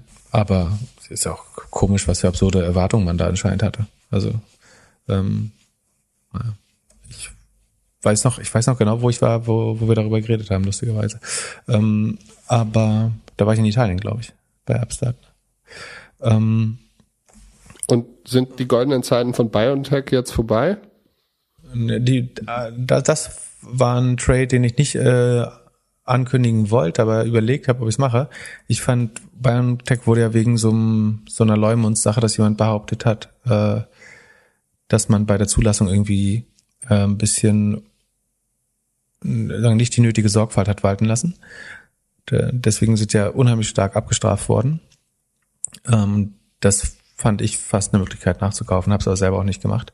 Danach sind sie dann gut wieder, glaube ich, 20, 30 Prozent hochgegangen und dann haben sie sehr stark erholt und sind jetzt auch wieder ein bisschen runtergegangen. Ich glaube, es ist jetzt nach den Earnings 5 Prozent im Minus, war das letzte, was wir gesehen haben, haben heute Morgen reported. Die Umsätze liegen bei 6 Milliarden. Das ist über dem Vorquartal. Also sie haben im Q3 mehr Impfstoff verkauft als äh, die 5,3 Milliarden im, im Q2. Sie haben auch einen guten Ausblick gegeben, dass sie davon ausgehen, dass das weiter wächst, also dass sie auch weiterhin signifikant äh, Impfstoff verkaufen wird. Man fragt sich jetzt ein bisschen sozusagen, wann die, wann diese Einmalkonjunktur oder Hyperkonjunktur aufhört. Ja, aber da haben sie einen ganz guten Ausblick gegeben, fand ich. Die, die spannende News, die, die man in vielen Quellen lesen konnte, äh, von Katapult, Instagram, was weiß ich, ähm, ist, dass die Stadt Mainz dadurch, die mit 1,3 Milliarden ähm, verschuldet ist, jetzt ein Gewerbe- und Einkommensteuersegen von einer Milliarde erwarten kann durch die Steuern, die allein BioNTech bringt. Und die Firma damit quasi den Haushalt der Stadt, Stadt äh, Mainz im Alleingang Geil. saniert. Ähm, Was für eine Story. Da hatten wir eine Hörerfrage. Da war ein Hörer enttäuscht, dass, äh, dass sie das Mainz angeblich, also ich glaube jetzt mal, was in der E-Mail stand, ich gehe davon aus, dass es richtig ist, den Gewerbesteuerhebesatz von sofort von 440 äh, Basispunkten auf 330 Punkten äh, gesenkt hat. Ähm, und er meinte dann, ob das nicht unfair wäre, dass man äh, jetzt auf Geld verzichtet, obwohl die Stadt Mainz doch eigentlich sozusagen das Geld nehmen sollte und sofort investieren, nehme ich an, wieder in, in schlaue Dinge. Ich glaube, dass man in Mainz wahrscheinlich Angst hat, dass BioNTech sich ein neues Zuhause suchen könnte. So, weil die Standortfaktoren, ich glaube, es gibt eine, so ein bisschen Pharmasektor, der schon ansässig ist. Das ist, macht vielleicht die Personalakquise einfacher. Ich glaube, Novo Nordisk oder so ist in, in, in Mainz. Ähm, Aber wahrscheinlich haben sie Angst, dass ähm, BioNTech sich ein anderes steuerliches Zuhause sucht und deswegen senkt man aus voreiligen Gehorsam jetzt den Hebesatz um, äh, was ist das, ein Viertel von 4,40 auf 3,30. Ähm, und also damit sinkt die Gewerbesteuer dann auf fünf, von 15 auf, von über 15 auf äh, unter 11 Prozent. Da freut sich die gesamte Mainzer Wirtschaft bestimmt drüber, wenn du ne, äh, irgendwie ein Viertel bei der Gewerbesteuer ab jetzt. Äh, wer ist denn in Mainz überhaupt ansässig? ZDF? Zahlen die, zahlt das ZDF Gewerbesteuer? Öffentlich, Anstalt des öffentlichen Rechtes? Oder was ist das? Keine Ahnung. Weiß nicht, ob die das zahlen müssen. Auf jeden Fall fühlen die sich jetzt alle, also Mainz darf sich jetzt mal wie Dublin führen und die ganzen glo globalen Umsätze eines Konzerns auf der eigenen äh, Rechnung äh, haben. Äh, Shot, Shotglass sitzt in hier. Hier, mein, mein, mein Shotglass ist aus Mainz, glaube ich, und die Universität, aber die müssen wir schon. Ist halt nur, ich weiß gar nicht, ob äh, die. Naja. Ich könnte mir nicht vorstellen, dass BioNTech jemals die Adresse ändern möchte. Achso, das ist eine Milliarde pro Quartal übrigens, ne? Wahnsinn. Also, ähm, die, also die Gemeinde kriegt, glaube ich, die volle Gewerbesteuer und irgendwie 15 Prozent von Einkommens- und Abgeltungssteuer oder 12 Prozent oder irgendwie so. Ähm, schon ganz, ganz ordentlich. Es lohnt sich, gute Betriebe anzusiedeln. Dann zum Schluss, kurze Frage zu About You. Was denkst du, ist die Average Order Frequency pro Jahr? Hast du es dir gemerkt? Hast du die Zahl gesehen? Ähm, ich habe About You auf vierfachen Hörerwunsch in unser Sheet eingetragen. Ähm, ich müsste jetzt, ich, soll, ich, ich müsste nachgucken. Ich kann auch raten. Wie du Rate mal. Äh, 5,7. Habe ich auch gedacht. 2,9. Das ist für junge Leute gar nicht so oft. Ne? Ja, ich hätte gedacht, dass da viel mehr, also genau, mein, meine Antwort wäre, die Zielgruppe ist älter, als ich gedacht habe. Aber das Gute ist, auf Last, Last 12 Months Betrachtung steigt sie weiter. Ne? Also die ist von 2,4 vor zwei Jahren, 2,5 vor zwei Jahren auf 2,9 gestiegen. Immerhin. Ja. Ähm, also erstmal Lob für About You, dass die äh, an die Investor Relations Abteilung, die alle alle ähm, wichtigen Zahlen als Excel-Sheet zur Verfügung stellen, was es ein bisschen einfacher, was meine Arbeit ein bisschen einfacher macht. Äh, so kann man mich sofort gnädig stimmen, äh, wenn man transparent und fair berichtet. Genau, und ich das dann noch so ein kurzes Zwei-Minuten-Video, das finde ich auch sehr gut, das reicht mir. Genau, du, du bist eher so ein Palantir-Typ, der äh, Alex Karp im, im Ski-Overall äh, ein Motivationsstatement der redet mir zu lang. Das, aber die, das kurze Video fand ich super. Also About You hat, ähm, wie vermutet, ein, nee, nee, wie, was haben wir, wir gesagt? Wir haben gesagt, es wird schwer, weil Zalando nicht super vorgelegt hat. Ähm, die haben, es ist äh, ein bisschen äh, Äpfel mit Birnen, weil die unterschiedliche Geschäftsquartale haben. Äh, so oder so hat About You sozusagen bis vor ähm, im letzten Quartal ist es mit 53 Prozent gewachsen. Das ist deutlich besser äh, als äh, Zalando. Ähm, sie sind, haben sich aber auch zum Quartal ein bisschen zurückgelehnt. Also das Vorquartal war 6,3 Prozent stärker. Ähm, das ist, glaube ich, schwer, in dem jetzt in absoluten Zahlen zu wachsen von Q2 auf Q3, äh, von, ja, bei Ihnen, bei Ihnen ist es Q1 auf Q2, aber eigentlich ist es Q2 auf Q3. Ähm, weil die Läden wieder offen haben. Das Wetter war gut. Die Leute wollten rausgehen, shoppen. Ähm, und du hast unheimlich schwere Vergleiche zum Vorjahr. Es war das ein sehr, sehr starkes Quartal im Vor Vorjahr bei, bei About You. Das heißt, dass man da jetzt zum Vorquartal ein bisschen absagt, ist, glaube ich, verzeihbar. Zalando ist 16,5 Prozent abgesagt, ähm, About You nur 6 Prozent. Wie gesagt, ähm, das klingt jetzt schlimmer, als es ist. Year on Year ist man trotzdem 53 Prozent gewachsen. Ähm, die Gross Margin hat ein bisschen gelitten. Das war auch, auch das bei Zalando deutlich stärker. Ähm, About You ist zum, Vor zum Vorjahr hat sie sich sogar verbessert. Warum war die im Vorjahr so schlecht? Wir hatten im Vorjahr eine relativ desaströse, desaströse Gross Margin. Also die ist jetzt bei 39. Vorjahr war sogar 34,4. Das ist relativ schlimm. Ähm, vor Quartal war aber auch 42. Also ist, äh, ist weniger zurückgegangen als Zalando, das kann man mit Sicherheit sagen. Ähm, und eigentlich ganz gut. Ist aber auch absolut kleiner als bei Zalando. Das kann am unterschiedlichen Marktplatzshare liegen, also wo man das Revenue hintut und was GMV ist und so weiter. Ähm, Fulfillment-Kosten sind so ungefähr im Gleichschritt zurückgegangen. Ähm, Marketing wurde eingespart.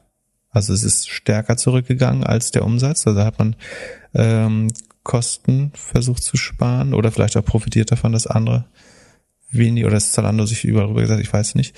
Ähm, Adjusted EBITDA-Marge hat sich zum Vorjahr verbessert. Also in dem schwierigen Quartal jetzt, die EBIT-Marge zu verbessern, war nicht einfach. Die hat sich bei Zalando verschlechtert, wenn ich mich richtig erinnere. Die ist hier von 5 auf ähm, 3,3, also von minus 5 auf minus 3,3 verbessert. Das müsste ja genau ein Drittel Verbesserung sein. Ähm, das ist also auch gut. Soweit, so gut. Ähm, und dann ist EBITDA ist negativ, aber das ist bei den Wachstumsraten auch äh, verzeihbar. Äh, die EBITDA-Marge ist äh, minus 7,5 Prozent, ist alles fein. Die Marketingquote ist höher als im Vorjahr. Ähm, das kann aber auch an der Zusammensetzung der Umsätze liegen. Und dann wollten wir auf das TME-Segment schauen. Das ist das, was Scale, die ähm, Shop-Plattform oder E-Commerce-Plattform von About You ist. Die ist mit 9 Sekunden, jetzt habe ich hier kein Wachstum rein. Achso, doch hier. Ähm, die ist mit 181 Prozent auf 39,5 Millionen Umsatz gewachsen. Das ist nochmal beschleunigt, äh, was wiederum sehr cool ist. Zum Vorquartal, auch zum Vorquartal um irgendwie müssen so 12, 13 Prozent sein ge gestiegen. Auch das ist gut. Ähm, aber es wäre auch komisch, wenn es noch für Umsätze jetzt zurückgehen. Das heißt, Gel verkauft sich weiterhin gut, was man daraus noch nicht sieht ist, und wie gesagt, das Wachstum mit 181 gegenüber 136 im Vorquartal nochmal deutlich beschleunigt. Ähm, das ist sehr, das ist jetzt eigentlich ein 40, ähm, 160 Millionen Euro Runrate Software-Business. Ähm, da allein könntest du bei dem Wachstum wahrscheinlich ein locker ein 60er Multiple draufhauen. Dann ist das schon deutlich, das viel, viel Geld wert. Mehr als Moment. Erzähle ich Quatsch? Nee, doch. Das sind äh, 160, also 39,5 sind 160 im Jahr. Mal 60 sind 10 Milliarden wäre das dann wert. So viel ist About You aber nicht wert, oder? Ähm, ich glaube, es sind nur so. Also ähm, die Frage ist, ob wir sagen, wie lange das jetzt noch äh, so, so stark wachsen kann. Aber ähm, das sieht von den Zahlen her erstmal gut aus. D sagen, den, den einzigen potenziellen Makel, haben wir letztes Mal gesagt, ähm, was About You noch schuldig bleibt, aber super beweisen können, dass sie schaffen, ist, dass sie mehr Kunden außerhalb des Otto-Umfelds äh, gewinnen. Da sind viele, äh, ich glaube, Laskana, Heine, Wittweiden, äh, ähnliche Sachen ähm, dabei, wo man jetzt nicht weiß, ob da so ein bisschen Politik und Weisung dahinter steht, dass die äh, Umsätze da reingehen oder die, die Technologie, ähm, oder ob das sozusagen aus freier Entscheidung entstanden ist oder aus Überzeugung vom Produkt. Ähm, je mehr Logos auf der Seite erscheinen, die nicht aus dem Autokonzern kommen, desto besser wäre das und ich würde das wahrscheinlich sogar ins Reporting irgendwie aufnehmen, äh, weil äh, als ich bin mir sicher, dass Analysten danach auch fragen. Ähm, aber wenn man das beweisen kann, dann sind die Softwarezahlen wirklich extrem gut. Ähm, und wie gesagt, der, der sonstige Umsatz, also sie navigieren jetzt, natürlich weil sie auch ein bisschen jünger sind und international noch wachsen, äh, diese Krise ein bisschen besser als Zalando, äh, würde ich sagen. Das spricht für operative Exzellenz, äh, äh, ohne Zweifel. Und was auch noch spannend war, ist, dass der Rest of the World, also die, der internationale Umsatz wächst langsamer. Ich glaube, da, ach so, wahrscheinlich, weil man die Market, also man hat ja beim Marketing ein bisschen gespart, äh, habe ich gesagt. Und das scheint man international gemacht zu haben, wo natürlich das Marketing noch relativ ineffizient ist.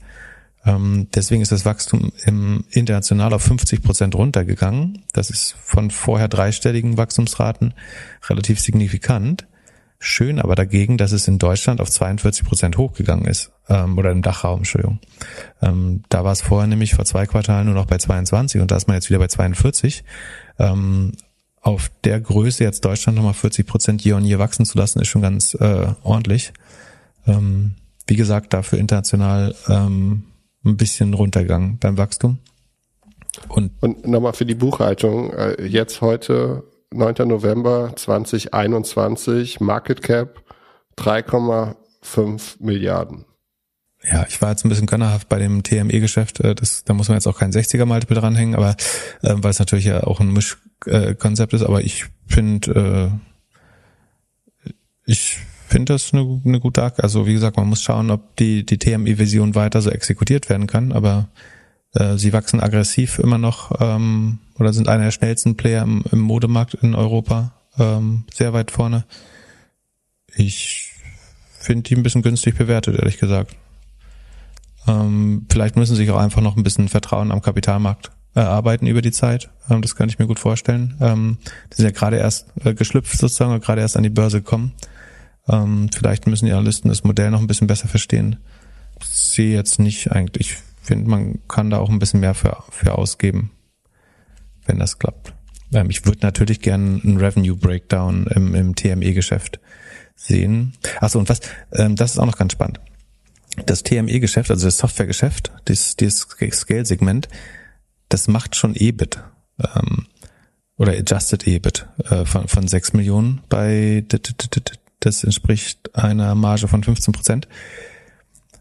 Das würde man ja bei einem Softwaregeschäft, was schnell skaliert, eigentlich nicht wollen. Das heißt, entweder ist es so schwer, diese, nee, es ist auf jeden Fall sehr schwer, solche Lösungen zu verkaufen. Ich glaube, äh, es ist ja auch bei anderen ähm, E-Commerce-Suiten so, dass es eigentlich unheimlich schwer ist, effizient Marketingmittel zu deployen, um neue Kunden zu gewinnen. Ähm, und deswegen machen sie jetzt, ich würde sagen, aus Versehen EBIT, weil sondern wäre ich jetzt About You, würde ich lieber nochmal mit 20 Prozent mehr wachsen beim Softwaregeschäft und äh, auf diese 6 Millionen EBIT verzichten, die helfen mir auch nichts. Oder Adjusted EBITDA. Ähm, aber es ist tatsächlich eben die Kundenakquise nicht so einfach, weil sich nur so und so viele Marken jedes Jahr dafür entscheiden, eine neue äh, Shop- oder E-Commerce-Plattform zu wählen. Und da um die ist natürlich äh, die, die sozusagen, wie sagt man, die, die Konkurrenz ähm, gönnt sich da wahrscheinlich nichts, äh, sondern du hast unheimlich viele andere Lösungen äh, immer, oder nicht unheimlich viele, abzählbar viele, aber die wiederum ähm, kämpfen alle erbittert um die, um die Kunden. Ähm, und deswegen, das schöner wäre, wenn man da natürlich für leichte Verluste fahren könnte und dafür schneller wachsen. Aber wie gesagt, 180 Prozent ist jetzt ein sehr, sehr hohes Level, um daran rumzunörgeln, dass sie jetzt außer, außerdem noch profitabel sind. Man könnte auch, ich kann jetzt auch positiv sagen, das Adjusted EBITDA hat eine plus 15 Prozent Marge, plus 180 äh, Wachstum. Jetzt haben wir hier ein verstecktes Software-Business mit der Rule of 40 von knapp unter 200. So. Uh. Ähm, also so könnte man es auch sehen. Aber eigentlich darf ein Business an der Stelle noch nicht äh, verdecktes EBITDA machen, würde ich behaupten. Aber weil das ich meine, die, die Wahrheit ist ja, es war wahrscheinlich größtenteils fertig gebaut und muss dann nur mandantenfähig gemacht werden. Ähm, und dann ist es natürlich effizienter und man kann nur begrenzt viel Geld in Marketing stecken. Du kannst die Leute ja nicht zwingen, die Software zu nutzen. Doch. Ich weiß. About You braucht ein, also About You muss nochmal 100 Millionen raisen und dann anfangen in äh, Specs, die in die Pipes von Specs zu investieren, um die, die D2C-Marken an die Börse zu holen. Du bist und, da Investor, und, du musst jetzt auf. Nee, doch, pass auf. auf. Doch, doch. Also, sie, Sie nehmen nochmal 100 Milliarden, Millionen auf, ähm, bauen ein Investmentvehikel, um in Pipes zu investieren, D2C-Marken an die Börse zu holen, unter der Maßgabe, dass sie auf die Scale Suite umsteigen müssen. Ähm, so eine Mischung aus Palantir und The Hut Group. Das war nur halb ernst gemeint. Ähm, aber wie gesagt, die, die Frage ist, ist unheimlich schwer, glaube ich, Kunden in dem Segment äh, zu gewinnen. Aber dafür läuft es bisher super. Also, kurz und knapp, bis nächste Woche, bis Samstag. Habt einen schönen Mittag. Warte, warte, warte, nee, ich muss noch gucken. Ich habe noch was auf meinem Zettel. Warte. Wir haben auch Delivery Hero kommt noch nächste Woche. Ne, das dürfen und achso und was noch viel wichtiger ist, äh, morgen kommt ein großes morgen Sekunde, ich glaube morgen. Ich glaube morgen kommt ein großes Google-Urteil, nämlich ob der Shopping das Appeal gegen also die Berufung gegen den Shopping Case hoffentlich abgelehnt wird von Google. Ähm, da geht es noch um die 2,4 Milliarden Shopping-Strafe, wo Google äh, logischerweise rational Berufung gegen eingelegt hat äh, allein um das zu verzögern äh, und den Markt weiter zu schröpfen. Und das, wenn das morgen durchgeht, dann könnte Google schadenersatzpflichtig gegenüber den Preisvergleichen werden, würde ich vermuten. Und es wäre eine hervorragende Präzedenz für, also in, insofern hervorragend, dass es endlich eine Präzedenz gibt. Äh, es ist eine schlechte Präzedenz in dem Sinne, dass die Strafe so klein ist von 2,4 Milliarden, dass sie überhaupt keine abschreckende Wirkung hat, sondern Google sozusagen immer mehr Industrien gegen sich aufbringt und sich eigentlich nicht der erwünschte Effekt, nämlich dass Google sich nicht mehr marktmäusbräuchlich verhält, einstellt. Also einfach nur ein Parkticket. Ja, noch billiger als ein Park-Ticket äh, eigentlich. Wahnsinn. Genau. Und nächstes Mal können wir über Delivery reden. Und was haben wir noch? Irgendwas Spannendes? Ähm, Teamviewer hat Capital Market Day. Es gibt noch eine Fiverr, Fiverr, Earnings. Fiverr kommt morgen. Open Door. Open Door wird sehr spannend, erwartet es mit Sicherheit, weil äh, Zillow das iBuyer-Modell, also das Open Door-Modell eingestellt hat. SoFi weiß nicht, ob wir es machen. Die ganzen Schamatz-Back. Machen wir Schamatz-Special nächsten, äh, nächstes Mal. So, jetzt lass, lass ich dich. Hab einen schönen Tag. Ciao. Äh, Abend. Schönen Mittwoch. Bis dann. Tschüss. Tschüss. tschüss.